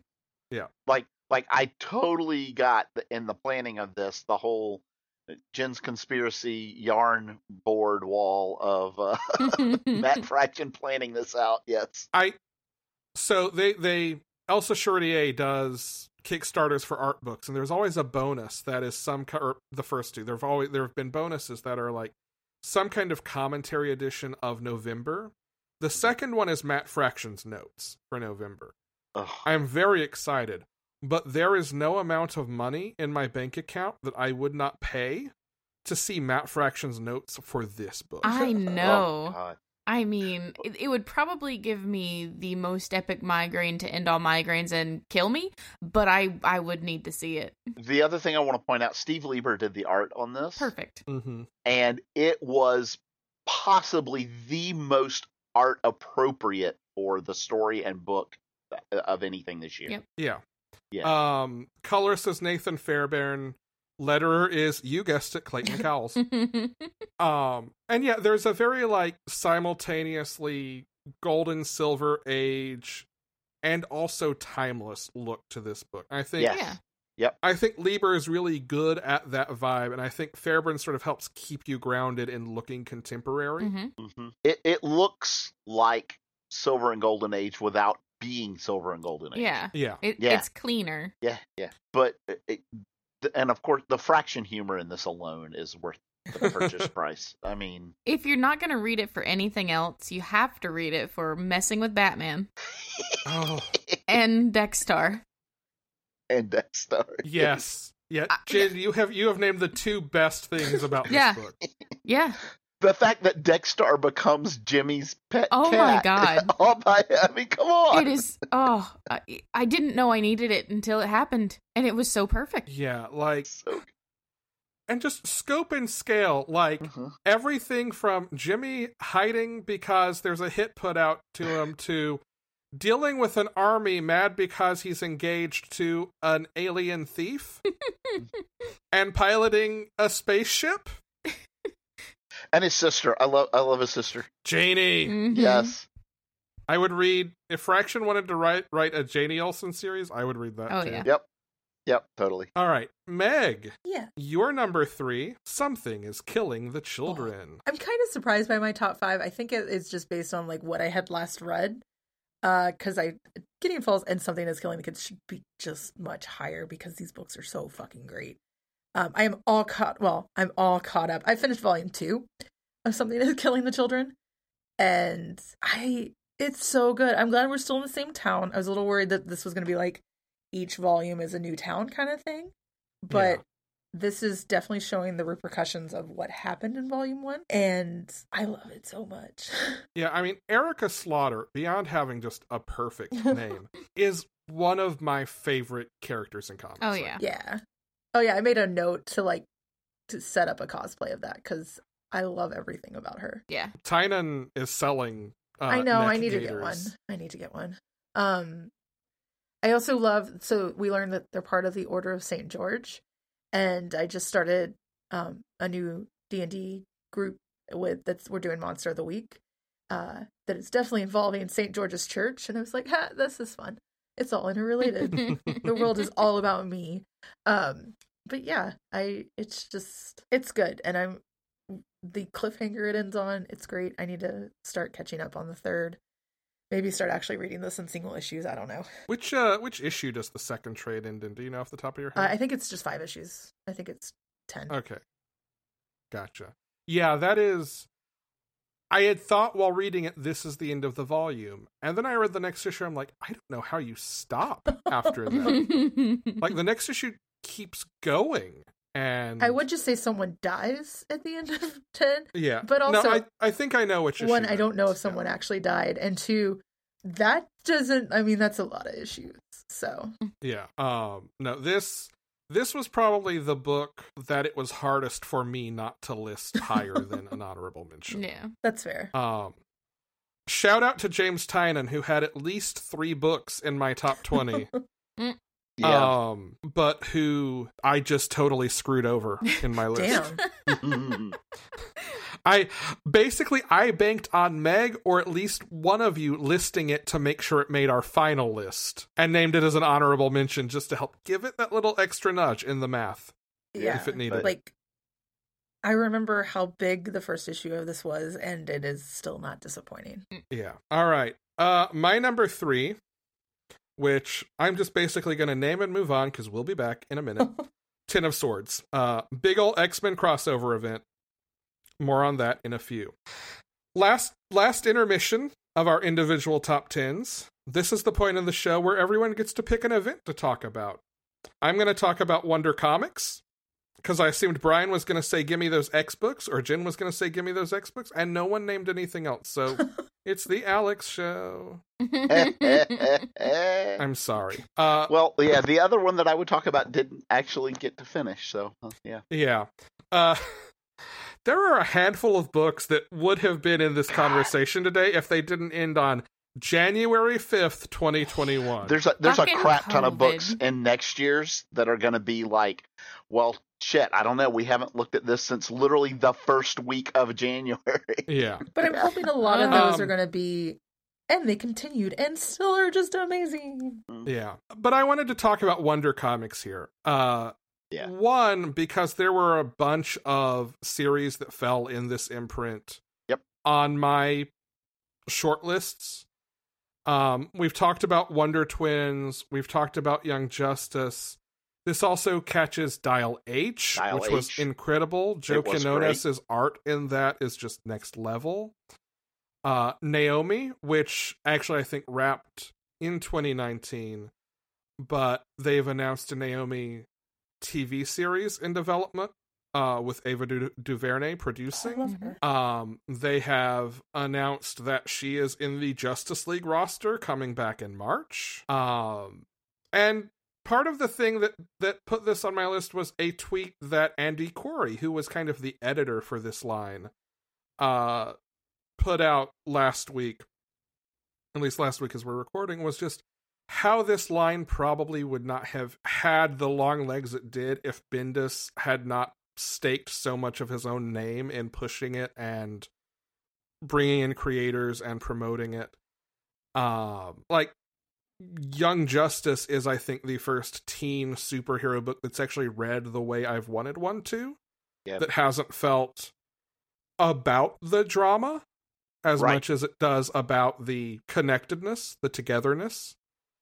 Um, I feel like there's another book in this line that I am I am missing. Oh, Amethyst. Amethyst. Amethyst. wrapped up this week.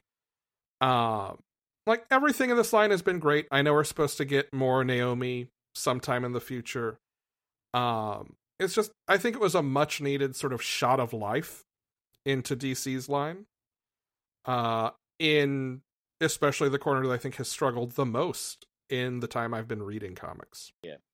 Well, and I think one of the things that was super cool about it was it did that without play it, like so many times in the past if a line like this came out, it would have been super easy for DC and Marvel does it sometimes too to separate it off into its own like universe Yeah, or continuity, right? Um, and they didn't. They let it take place in main continuity without having to. And I mentioned this with with uh, Young Justice, right? It very organically was able to tie in and fit in without like it being a crossover event. Well, and if I had to guess, I think that's probably part of what Andy Yep. Khouri meant. I mean, not to speak for him, Yeah, but so much of the reason that that was able to happen was Bendis was writing Superman and Action Comics and was a big get and is a big name and could take elements of this and like there are issues of this that I almost feel like would need to be reprinted in Action Comics and vice versa yeah, to really get the whole picture for for Conner. Yep. Um I think that I mean this was the first place we started to get answers about the multiverse post rebirth. Yep. Um I think it's easy to sort of say okay, yeah, this was this was an imprint for teen books for 18 months, but I think it's more important than that. Um so there we are. Anyone anyone want to call an audible here? X-Men uh Empire I was gonna say I, I can mention Empire. Um, Empire was probably a, uh the most traditional crossover event of the year. Mhm. Um, and but at the same time, I think Marvel pulled it off fairly well. Uh, Agreed. You know, there's a lot of times where I don't necessarily feel that way, but I will I will just say that um, the story was good. The tie-ins were not you know oppressive or uh, too convoluted and complicated. Um, and you know where that possibly could have been the case, they just put out one shots for it. Yeah. Um, and so yeah, well done, done. And I think the most important thing for me about Empire's execution is there are so many ideas that it has introduced that Mhm. other things are already running with that it feels without being an everything will change Right. event it feels like really fertile ground for pushing characters and teams in new directions. Right. Like you get, you know, you get the the two kids in Fantastic Four, right? Yeah. Yeah, and I know Guardians has been dealing with some of it, and yeah. Space politics, which also spill over into into Sword. Yep. Yep. Yep. Alrighty. Meg, nail biter, biter of nails. I'm so glad this is back, and I anticipate it'll probably not leave my list until it's done because it it could have come back and been terrible, like you know, trying to to live off the old success, and it's expanding and going in a good direction and and I just can't wait to see. But honestly, this is on my list in part because the humor's still there and there's just this one panel of them busting into the bar and uh, the nail biter wearing all of the SWAT gear, holding out his fingers like he's gonna shoot gun fingers, and that has lived rent free in my head. I think almost all of 2020, um, which is exactly why this is this is so important. Um, so yeah, if you haven't read Nailbiter, go read the first six volumes before you start this. You're you're not going to understand it otherwise. Yeah, I I love this book. I am co-signing everything Meg just said. Daredevil. I mentioned we would come back to this one when I named it earlier, but this is also Brian's number 2 and shockingly Jin's number 5.5. Weird. so So weird. Yeah, Chip Zdarsky. Uh, I want to mention the art team uh, in this, which was uh, Marco uh, Checchetto, uh, Jorge Fornes, and Francesco Mobili. Uh, Um, and Victor Olazaba. Yes. yeah, yeah, uh, right. Uh, Mike Um, Hawthorne, JP Mayer. Yeah, there were so uh, many. like like like any ongoing book. You know, Yeah. there were various, but those those were the you know the kind of the the mainstays through Yeah. this. Uh, Um, colorists this year were Mattia Iacono, Nolan Woodard, Marcio Menyz, and again on the annual, Rachelle Rosenberg. Who lettered it? Someone want to guess who lettered it? Your new crush. Clayton Cowles. Cl- Clayton Gauss. Yeah. I'm pretty sure that most of the letters uh, were Clayton Cowles or Aditya Bidikar this year. So They're definitely two of the big ones. Yeah, it's a volume game with lettering. Yeah. So you know. Yeah. Um, no, I, I I put this number two on my list because I think this is 100% the best example of what a Marvel superhero book can be. absolutely, Yes. 100% agree. Yeah. Uh, it is because Marvel has always been more about the character and the lives of the person, right? Um, and this does that. Chip does it in here with Matt without it being. I, I, I don't know how to say it other than being too Matt. Yeah. Yeah. right? It never like it never revels in Matt's ability to torture himself. yeah, right. I, I think he, is does. tortured for much Yeah. of this, Uh-huh, but it's valid. exactly. Yeah. and it's it's it, it's in a way that is not oppressively so right um it, it just good on every single level Yeah. the the the the story beats are all there and that we can get good stories like you know his uh uh his relationship that that he kind of has uh you know we get the the gang war kind of in Hell's Kitchen with Fisk stepping out of the role of Kingpin, right? We get like all of these different things that contribute and Matt being true to himself without, like I said, being so bent up on beating himself up that he, you know, that's all that Yeah. you get out of it. I mean, Yeah. he doesn't just beat himself up. He takes action. And when that doesn't Yeah. work, he tries something new. Yep. Which is so out of character for him, and that's why I love this book so much. Yeah. It's it's been so hard for me to read any sort of Daredevil with him not just being in somebody else's book because I hate that about him. I hate it so much and I get so tired of it. But Chip has made me fucking love a Daredevil book and I hate him. Um, and uh, y- y- I know this is uh, well, I guess it came out, so it's not completely outside the scope. But like even like uh, uh Elektra Oh my in God, the yeah. last couple of issues of this, Yeah. just like again, not the typical characterization we see, but so damn good. I hate them together. I hate them. I hate them so much. Yeah. Fuck you, Chip. Also, we love you. Come talk to us again. Yeah, Yeah. do that. But also, fuck you, Chip. Why you making- make me like this? Stop making me like Elektra. Stop it. Yeah, there you go. Yeah, fantastic.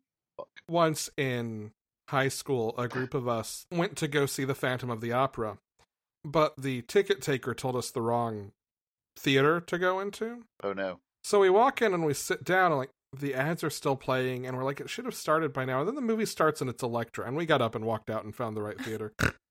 Sorry. I don't Alright. know if that Phantom Alright. was oh that no. much better though. I snorted. Yep. Hey Jen, Yeah. I, I, I want to hear Oh. it for this book.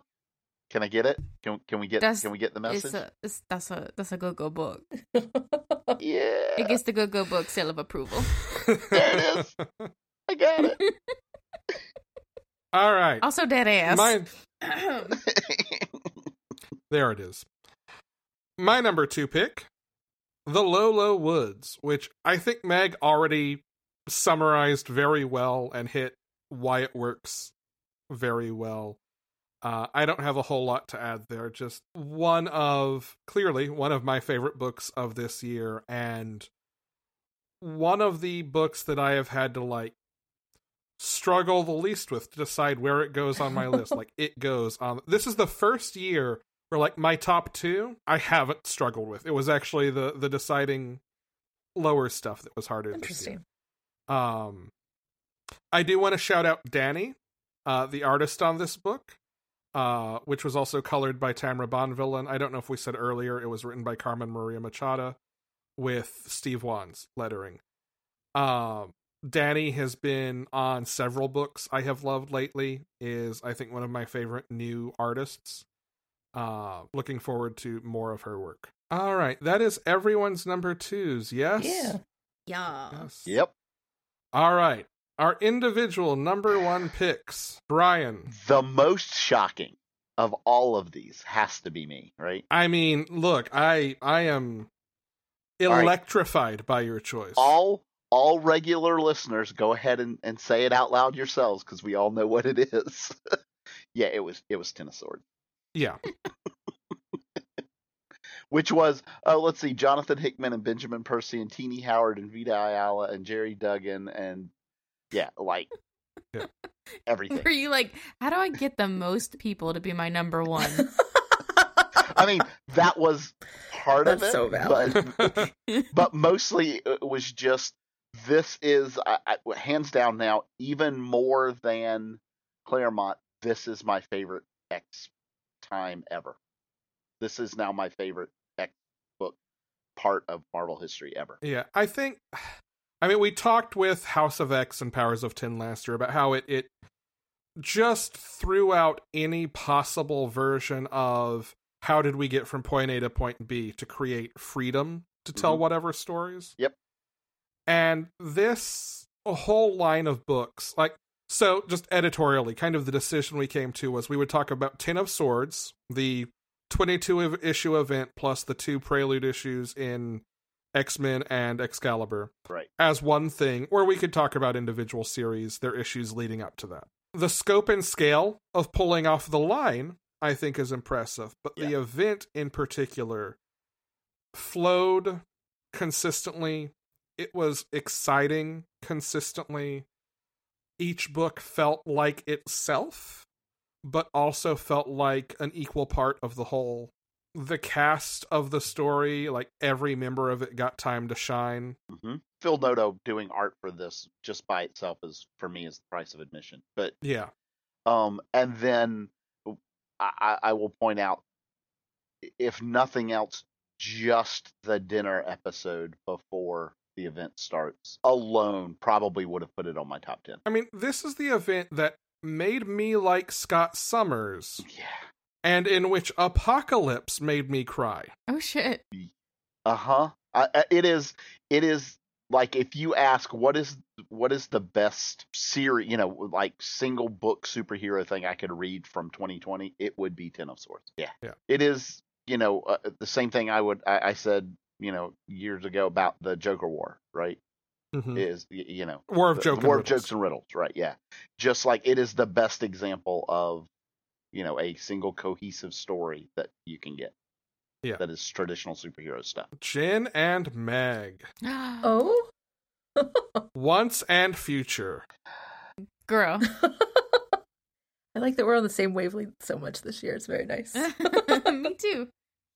I love badass grandmothers. Like it, it, it's like a running joke on the internet of like, why do all these young dudes have to get to do all the questing and stuff like that? And it's like, yeah, okay, I'll give you a badass grandmother, and that's Once and Future.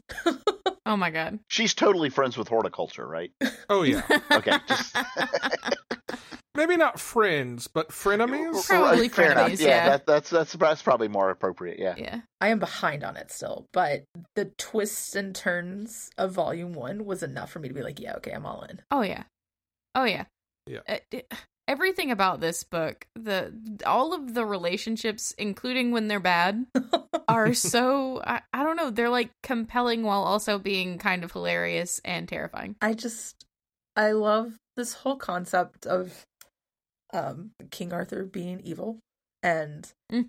needing to destroy him and also the pure and lightness that is Duncan like Duncan is so good. must be protected at all costs. Yes.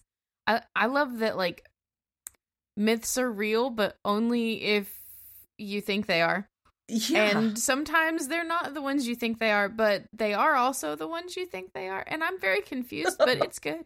Without spoiling it, there is an amazing moment in the issue that came out this week that kind of gets into that that you just expressed. The, all right, well, this myth can play this way. I guess it's never been done before, but this myth is is soft in that it has so many different versions and retellings, and its protagonist has been so many things that sure, fuck it, Why this not? person can be the protagonist too. Yeah. so is it Batman or is it uh what's her name from uh Jean Grey? Is that who we're talking about here? Is that who's going to show up in Once and Future? That was a really bad joke. I'm sorry.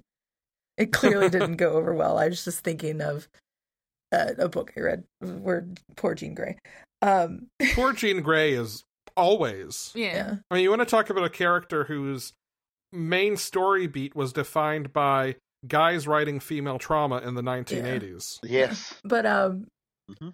I love the fact that like I, I guess he, she put herself in a nursing home just to kind of give her grandson some space, and then she's like, "Oh yeah, I hunt vampires," and he's like, "I'm sorry, what? You did what?" and then she's both like, like super cares for him, but also like fucking shoots his ear because like we got to go somewhere. Yeah. Don't fight me. I will shoot you. She is tough love granny and I love it. Tough love, Granny. And then there's a character, and something happens that I won't spoil, but she's like, I wouldn't have shot her. And I'm like, I just love it so much. The evidence would prove the contrary, Exactly. Grandma. I was gonna I was gonna say I was gonna say, you know, unless she needed you, then I would Well, Duncan's like, I mean, of course she shot me, but it'd be rude to shoot strangers. And I'm just like, I, that is the most British thing I think I've ever heard in my life. That is the most family trauma thing I've ever heard in my life. Yes. Oh no, they'll hurt me all they want, but they're You're not going to hurt you because they don't know you. that's rude. Ugh. yeah. it's not rude if it's family. Right. Exactly. This book is amazing and I love it. All right, my number one pick. Um, this is another one of those years where unintentionally, perhaps pretentiously, I've picked a book that no one else has read. So pretentiously. Um, this is an original graphic novel published late in October. Uh, too late for us to have covered in the Spooktacular by Image. Uh, it is written by Ram V, who is probably like pound for pound published the most of my favorite stuff this year. Uh, artist is Anand Radhakrishnan, colorist is John Pearson, and letterer is Aditya Bidikar. Blue and green. This is a story about a man whose mother has just committed suicide. This is also a book very much about family trauma and generational trauma. Welcome to 2020. Yeah. Um he is a musician and teacher. Um and in going through like his mother's office as his sister is packing it up when he's home for the funeral and he hasn't been home in forever because their relationship was fraught uh his and his mother's he finds this picture of this man he's never seen before and wants to get answers. And that's when a demon shows up and starts kind of taunting him. Uh, and eventually he'll go on like to make a deal with this demon, and that's sort of narratively what this is about, like the deals we make with demons and how we handle generational trauma and like kind of the the final takeaway of this is also the question of do we mistake trauma for art and inspiration or are they really connected? And i think i think it it it wants us to to question that for sure. And i think there's an implication of it is cruel to artists to demand their trauma but one of the things that Ram V has talked about in interviews about this specifically in his work in general is he he doesn't like to give the answers to those questions. He wants to kind of leave the question out there. The art is absolutely gorgeous. It is sketchy and vividly colored and sometimes beautiful and sometimes horrifying and sometimes both. Uh, it is technically proficient. There is a, a double page spread where the main character is playing a song and he and another character panel by panel in rows are laid out so that their heads are the baseline of the song he's playing. And this entire comic was written as an improvisation. The way that Ram V and Anand Radhakrishnan worked is they would call each other once a day and talk about the the next page of this book. And Rom would not write a page until he saw the previous day's art or the previous page's art. And the entire process which took I, I think they said in an interview a year and a half. The entire process was reacting and moving on. There was no going back and making changes. As an experiment it should like barely work and i think it's it, it speaks to just the quality of the relationship between the team this is not their first book together uh, but it is, I think, shocking that it was was built a page at a time because of just how beautiful and coherent and like intentional everything in it is. So it is my number one pick, uh, sort of unwaveringly this year, which is new for me. Uh, I I cannot recommend it enough. Now, if you are listening, we ourselves, here as we record, are going to take a brief intermission, and we'll be back in just a moment. All right, we are back. We have uh, deliberated over our combined list, which is to say, taken the numbers and sorted out any ties. And after Jen beat everybody up, well, she got her way. No, I'm kidding. Yeah. You darn tootin'. With no further ado, the Panelology Top 10 Favorite Comics of 2020. Sharing the 10 spot, we have Suicide Squad and Something is Killing the Children. It, wait, is this something killing the children Suicide Squad? Uh, possibly. Okay. No children were harmed in the suicide of this squad. Jesus. I would love to see Erica Slaughter and Harley Quinn. Oh my god. In the same- yes. Just the amount of frustration that Erica would have dealing with her is beautiful. Yes, cosign. Number nine, which I feel like is Tim influencing us in spirit. Wait, is it Thing? I mean, if Tim was here, like this would probably actually be higher up in the list. Yeah, Yeah. that's true. He like I can't tell you the number of books he has of mine and comics that I've told. Gideon Falls being one of them, and he let me borrow this, and literally within twelve hours was like, "Have you read it? Have you read it? Have you?" And I was like, "Are you fucking kidding me?" you don't get to say that to me. exactly. Even if he was right, it's not. It doesn't matter.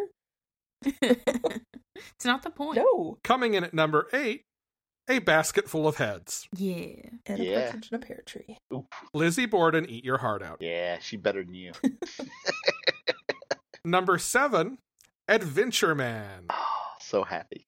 So happy. Of all things on this list, like this might be the one that I am just the most excited to see more of. Yeah, it, it's everything about this is good. if you've read the back matter, you kind of know sort of some, at least conceptually, some things that are coming. Yeah. And I cannot wait. And I won't say more than that. Wonder Twins is number six. So good. I mean, yeah, the how we all talked about it, it shouldn't surprise anybody. Yeah. shows up here. Coming in at number five, we have The Low Low Woods. Another good, good horror. Love it. Once and Future is our number four. Yeah.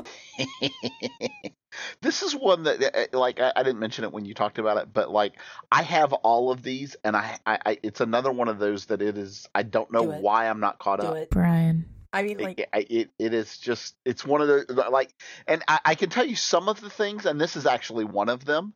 Like at some point i got a couple of issues behind and i'll share a little behind the scenes here. Generally when i'm looking at books i'm like okay if i only have to read one issue to be completely caught up for this week and can talk about it i'll choose that one. Oh yeah. and so once i get like two behind i'm like well shit and so now i'm like eight behind on this I think we like, all okay. make the sausage the same way, yeah, I was gonna say that yeah that's influenced how I picked my Except top ten. maybe Alex.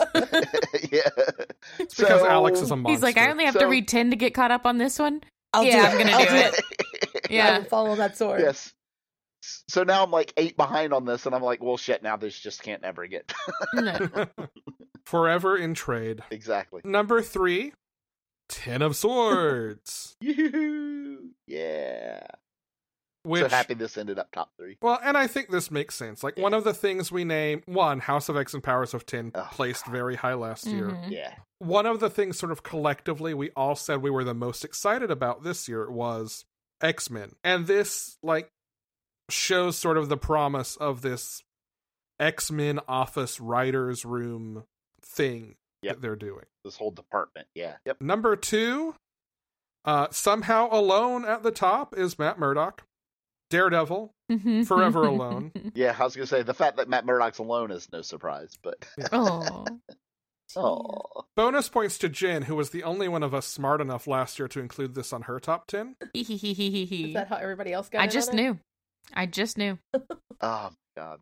Yeah. And finally, the number one spot, Ow. James Jimphony Olsen, Superman's pal.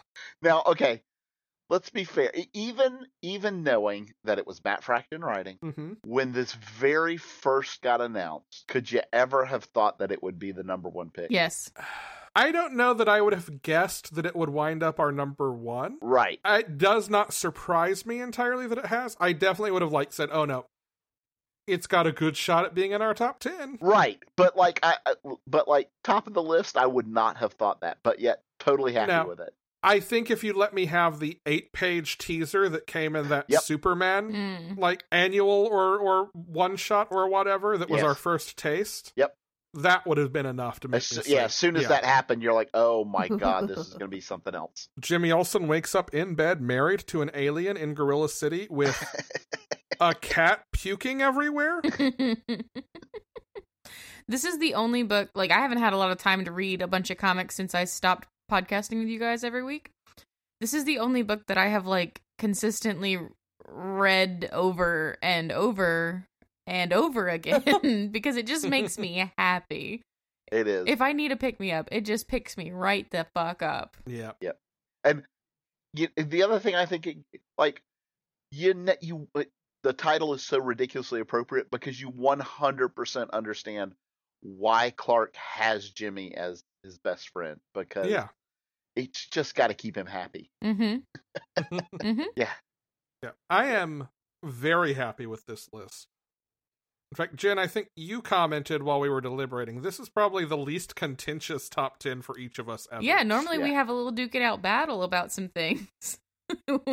but this year we're just like, no, yeah, that fits. Yeah, we're all happy. Yeah. All right. Let's talk about some stuff we're looking forward to in 2021. Oh. Our, our taste of upcoming things.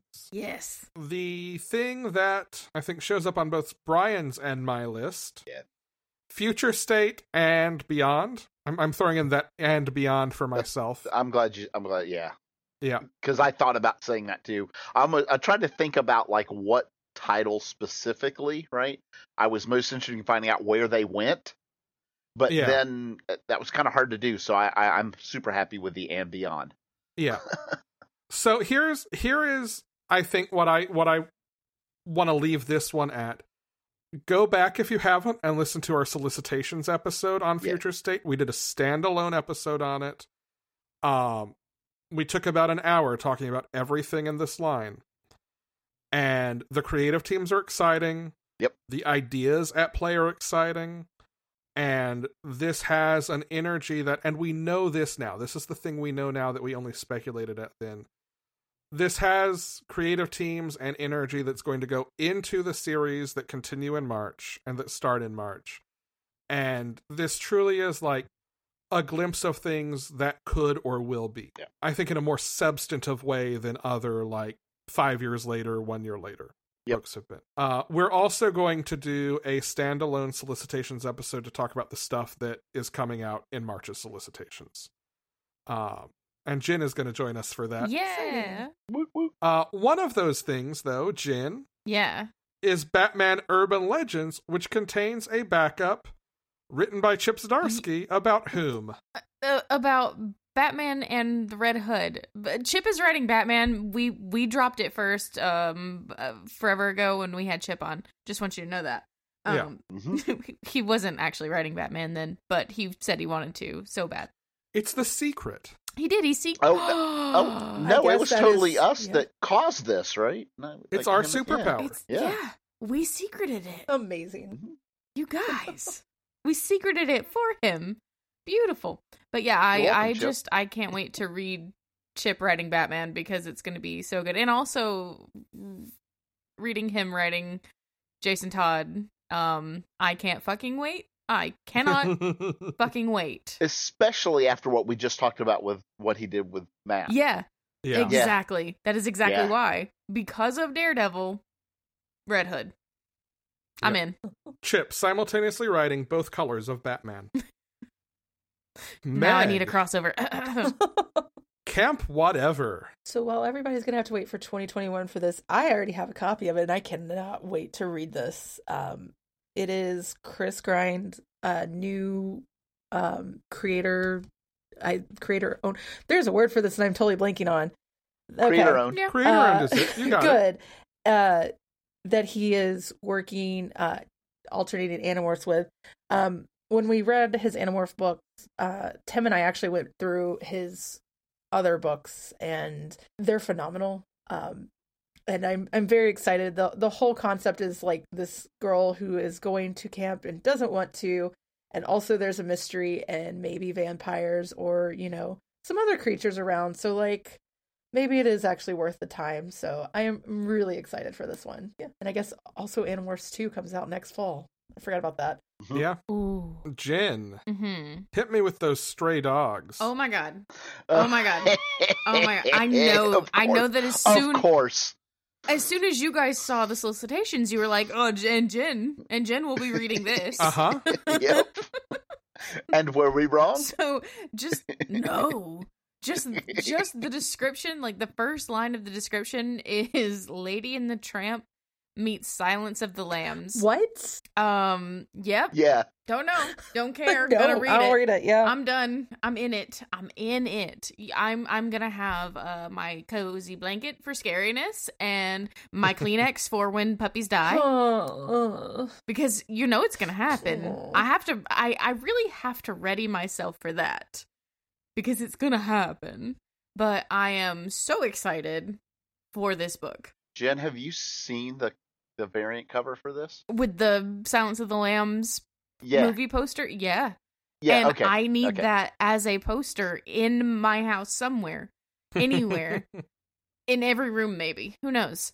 I need it. Uh, Yeah. My second thing I am looking forward to Vault has been teasing 2021 creative teams.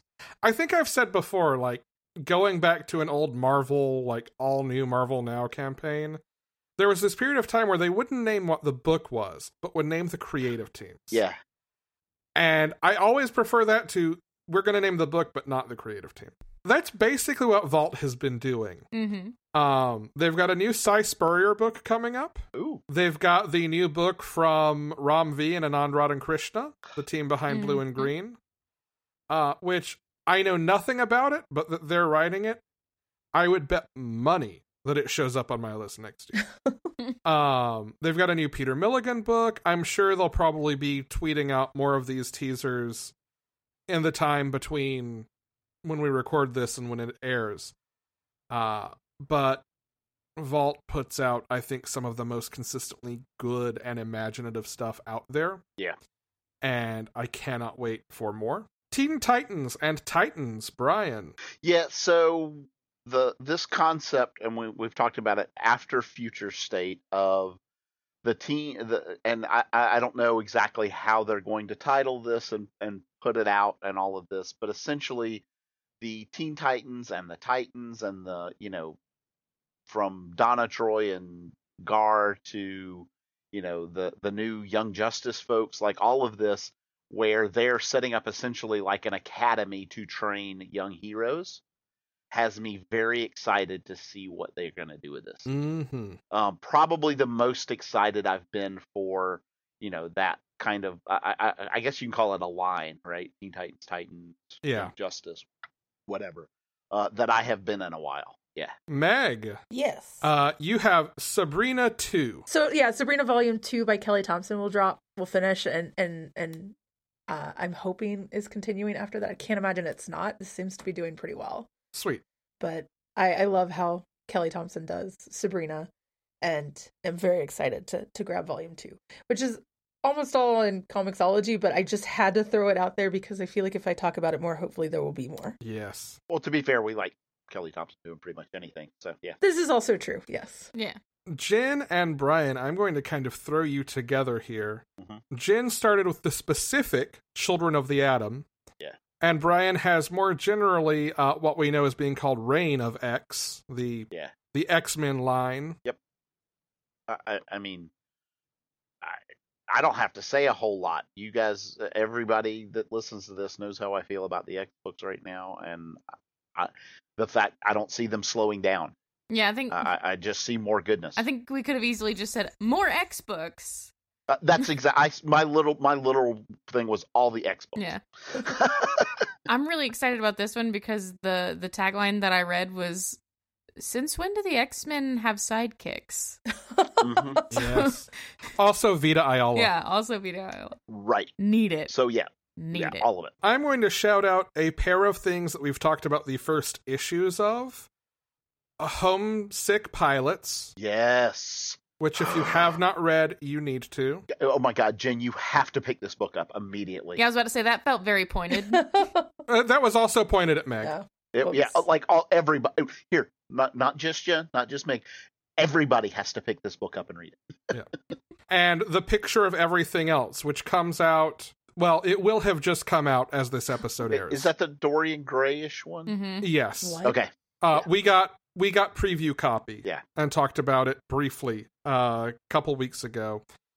It's absolutely gorgeous. It is watercolor and about art and classism and all of those things, and just like pretty Victorian horror. Nice. That's my degree, basically. Cool. Any any other 2021 stuff that comes to mind before we? I threw in late.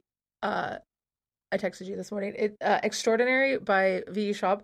Um, and I'm only adding this to the list because I feel like if you like comics, you would actually like this series. Uh, the books are vicious and oh, I'm totally blanking on what the second one is called. Victorious? Maybe I don't feel like that's right though. Um, but this is essentially she went. What if just supervillains, no good guys? Who do you like then? And the question is, you still love both boys. and there's, I think, a five year gap between the books. Villainous? I don't remember what the second one's called. I'm totally blinking.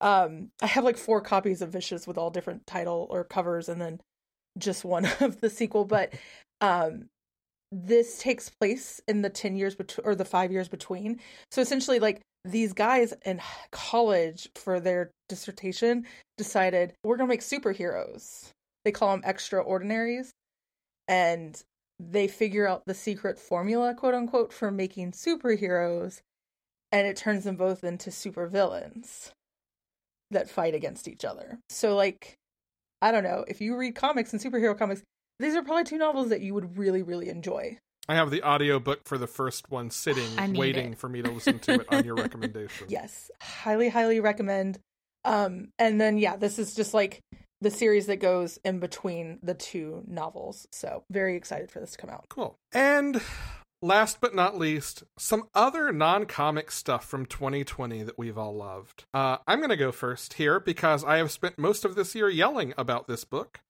Mexican Gothic by Silvia Moreno Garcia. Yes, the only reason. I don't think I heard no, not at this all. Definitely not. I definitely didn't text you and be like, "You need to fucking read this book, Meg."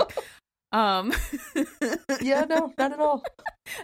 I I panicked for half a second, remembering that I didn't put it on my list, and I was like, "Why didn't I put it on my?" Li-? Oh no, because Alex. Yep, absolutely. Yeah. I had read Silvia Moreno Garcia's previous book before I read this, and talk about writing totally different tones, totally different genres, um, all kind of under the the science fiction fantasy umbrella. Uh, I did not expect this to be as horror as it was. That's my favorite thing about this. Um, certainly not as eldritch. Yeah. Um, like especially like the first half of this kind of Mm-hmm. kind of takes its time and builds this world and lets you get to know all these characters. And Noemi Taboada is amazing, the main character. The best main character ever. Um, an- another writer who knows how to name their characters, Noemi Taboada, and uh, in in Gods of Light and Shadow, Casiopea Tun. And then it just gets fucking weird, man. Oh, it's so good. It's so good. This book was a book of the month choice. Um and one of my favorite things is in social media groups to see these people buy this book. Uh even though the title kind of tells you like, hey, hey, this is not light and fluffy. Um, but the cover's so pretty, and I guess they expect like a suspense or quick kind of like light horror almost. And the number of people that are like, don't, it's so much darker. And I the only reason I haven't started this is because like every time I open it, I've read the first chapter and I'm like, this is going to require more ba- brain power than I currently have. So hopefully before the end of 2020, I will have this done. Oh, it's so good. cool. Favorite, favorite. It's in my top three now. Yeah. Favorite books. And we're getting a TV adaptation. Yes. Okay. I've been Oh, fan it's so casting the shit out of this. All right, Jen, mostly to to just brag, wants to talk about Wonder Woman 1984. I do. I got to go. Um, so I masked up, and it was socially distanced, but I did go out in public, uh, to see Wonder Woman 1984 in theaters, uh, for the premiere, and it nice. is wonderful. It's wonderful. I hate loving Steve Trevor. I hate it, but I do. Look, 2020 has already made me love Scott Summers. I can't handle also liking That's Steve true. Trevor. well, Well, to be fair, I like Chris right, Pine. I just don't know that. Right. Yeah, right. It's Chris Pine. You can't Yeah. fucking hate him. It's Chris Pine. It's Chris Pine being Chris Pine as Steve Trevor. It's That's so fair. good. This movie That's is fair. my Christmas plans. Um yeah, it should be. It absolutely should be. Uh Yeah. I think that if you love hope, you're going to love this movie. Uh Pedro Pascal is amazing. I don't know how he does it. He's he's just great. Um and of course Gal Gadot is spectacular. Spectacular and surprisingly for me because I did not see her in this kind of role in my brain. I just didn't even though she's wanted to do something like this for her entire career.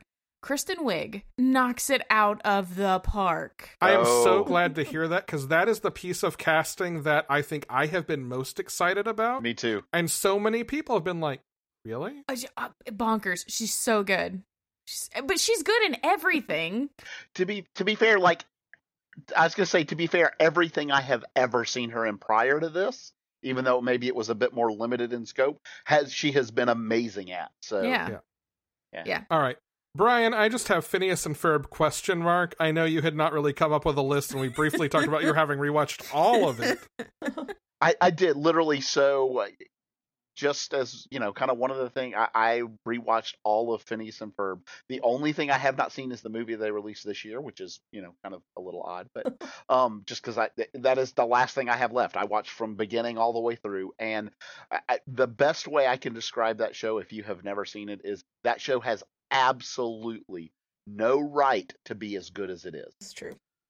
and yet it is. It is. ab- It has one of my favorite, probably single episodes I have ever seen on a on a, on a animated show, and there's a episode where basically it's like a caveman episode where there is no words spoken in it until like the last like 20 15 20 seconds of the show and yet you understand every single thing that is going on And that is the best episode of the entire series. it is so good it is so good Meg, Yes. Dash, and Lily. Dash and Lily.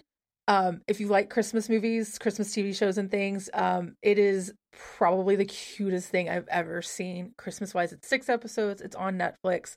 Um, it takes place in New York, so that added bonus of like the um magic of New York at Christmas, and it is.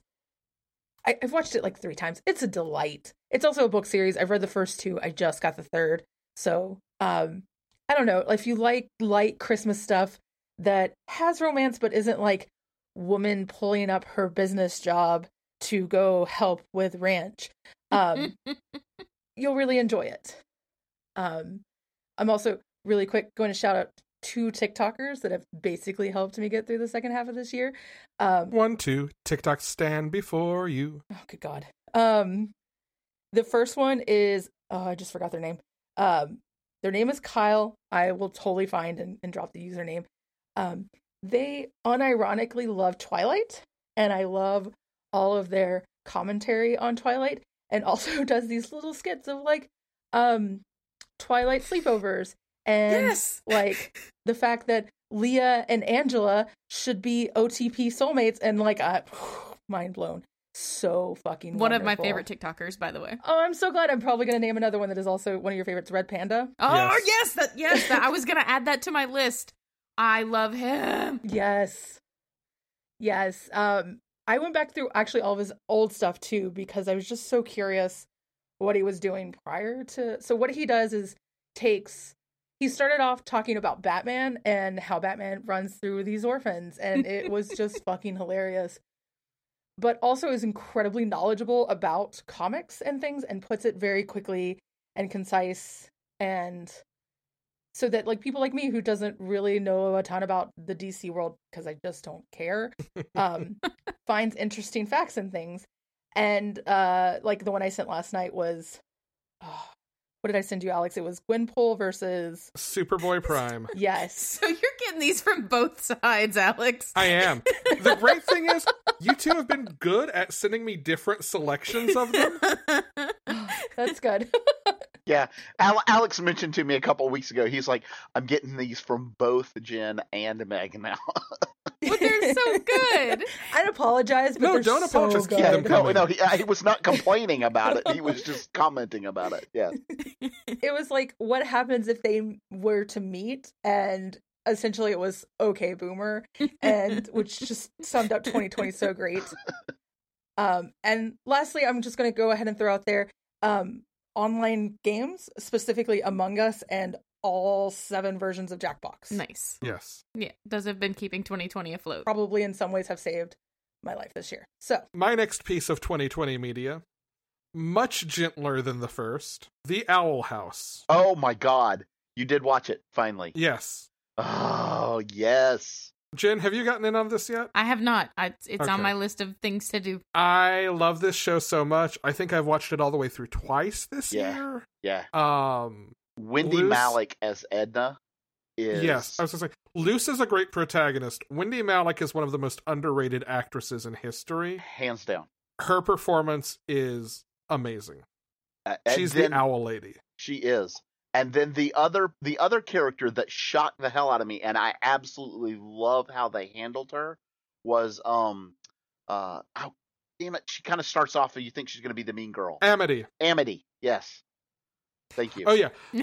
like spoilers, but at the very least they're doing some friends to some enemies to friends here. Yeah. Yep. Amity is amazing and might be my favorite character. Very possibly, yes. Yeah. Um Although although King's pretty good too. King is also good. King voiced by Alex Hirsch, creator and one of the stars of Gravity Falls. Uh yeah, I love this show. Um the Grom is I think like th- an amazing turning point for this series. I am super excited to see more of what comes after Grom. Uh, just like the whole tale of season two, I think builds momentum so so well. Uh, I can't wait. Jin, Mhm. the ADD podcast and potential spinoff. Yeah. Um so ADD is almost daily discourse. It's I used to do uh, occasional guest spots on a show called Breaking the Panel. It's a couple of those guys and a couple of other guys. Um and it at its heart it's just four guys bringing a different topic every week and talking about whatever they want to and being vulnerable and just really being comfortable with each other uh, and talking about like messy breakups and worst Christmas gifts and things like that. And it's just so fun. They're just so fun. And it's nice to hear four men being so open and honest with each other. Awesome. Like I really enjoy that. And they um they have potentially a sister show coming out called well, I don't I don't know if I can tell you about that. But potentially they have a sister show coming out in January. Um if if everything goes as planned. And I think it's going to be really nice to hear, you know, that that level of honesty and openness from two two different two very different sets of people. Cool. Awesome. Brian, have you thought of any other 2020 things to mention here? I'll cut this if Oh, not. Word. Um. No, I know I'm missing Okay. stuff, but yeah. That's cool. All right.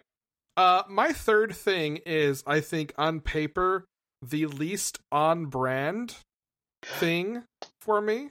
I lied. I do have another one. Go ahead. Okay. You want me to do You it now?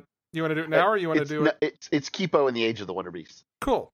Oh my God! What a Jen, a, another one that if you haven't seen, you will you'll you'll absolutely love that one. Okay. Yes, ab, it's so good, so good. Netflix, do it. Uh, my sister has been on me for months to watch this. I watched the first episode and then was like, "You need to watch this." Yeah. And then she's watched all of it and has been like, "Have you watched any more yet?" I'm like, "No, because I'm a monster." Mm, You are. It's like And- me and not- getting you caught up on Hello from and- the Magic Tavern and then stopping. and, and Yeah. not one of the good Wonder Beasts monsters either. No, my soundtrack is not nearly that good. Oh, yes. All right, my third thing, uh, perhaps the least on brand possible thing, at least on paper, for me to bring, is an Apple TV Plus series called Ted Lasso. Brian, you you seem to know what this is. Have you have you watched this? it's not what I thought you were going to say. So nope. Oh. Not. I have not. Okay. Oh, you thought he was going to say the Emily Dickinson one? I do like Dickinson. I am way behind on it. I do like Dickinson and need to catch up before season two. Uh, but no, that would be that would be more on brand for me than this.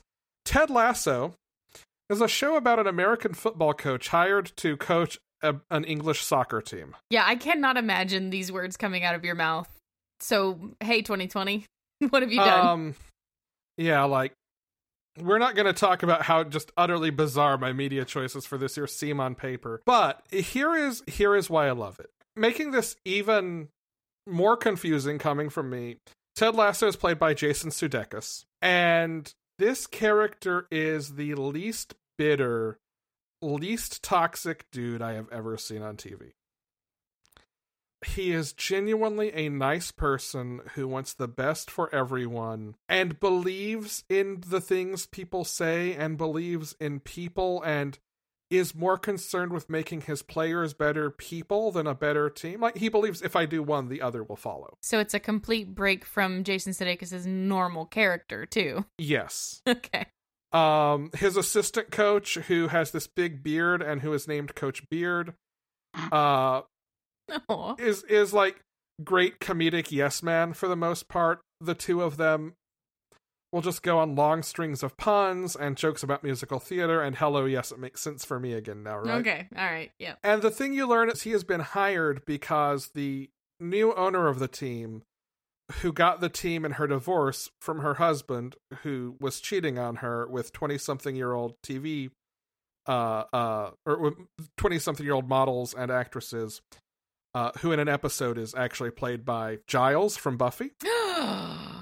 She wants to just absolutely destroy the team because it's the one thing he actually cared about and has hired Ted Lasso because she thinks he's the least competent, least qualified person to do it. Aw. Juno Temple plays a supporting character named Keeley, who is just like every time she's on screen, she's just this amazing like burst of energy. Everything about the show is great. It will make you cry at times, not gonna lie, but could not recommend it more. Uh, it's also produced by Bill Lawrence, who did Scrubs. Zach Braff directs the second episode, and somehow it's still earnest. I don't, I don't understand anything about the show or why I like it, but I'm, I'm so here for more. Okay. Jin. Yeah. devs. So the complete Hmm. opposite of your show. Um this show I I don't remember if it came out in 2020. Yeah, it had to have. It did. It had to have. Um I don't know how I haven't seen it yet. it's so good. It's in like the same vein I would say as Mr. Robot. Um making you question reality, weird time skips, things are fucked up. Basically, a a big group of developers, big group of programmers create an algorithm that uh, predicts the future. But in the end, you don't really know if it's predicting the future or if you're in the. Pro- but it- dude, that's the beginning of it. Okay, that's like that's just how things are when it starts out. You don't know. You don't know what the fuck is going on, but they know what's going on, but maybe they don't know what's going on. Uh, is kind of the theme of the things that I like this year. Maybe nobody knows what's going on. Huh. that sounds Um, right. It is beautifully acted. Nick Offerman plays a role that I never would have seen him in. Um and it's wonderful. And also this show is terrifying. If you think that if you're one of the few people who thinks that it's even a possibility that we are just in a program, we're in the simulation, this show will fuck you up. It will fuck you up big. It's so good. Um and I I hate that we're ending on this will fuck you up instead of hope and joy and love, but um Brian, Brian, pull something out of the air. To be fair, what's more on brand for us? Let me. I knew I should have had you go before I did Ted Lasso. I know. We should have ended on Wonder Woman. Kipo, Kipo in the Age of the Wonder Beast. I'll say it again. So cute, so so wonderful.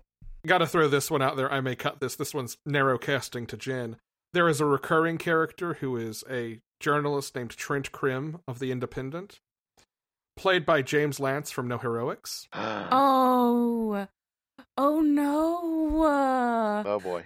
Oh, I'm gonna go watch it right now. I have to go sign up for Apple TV right now. We have to quit.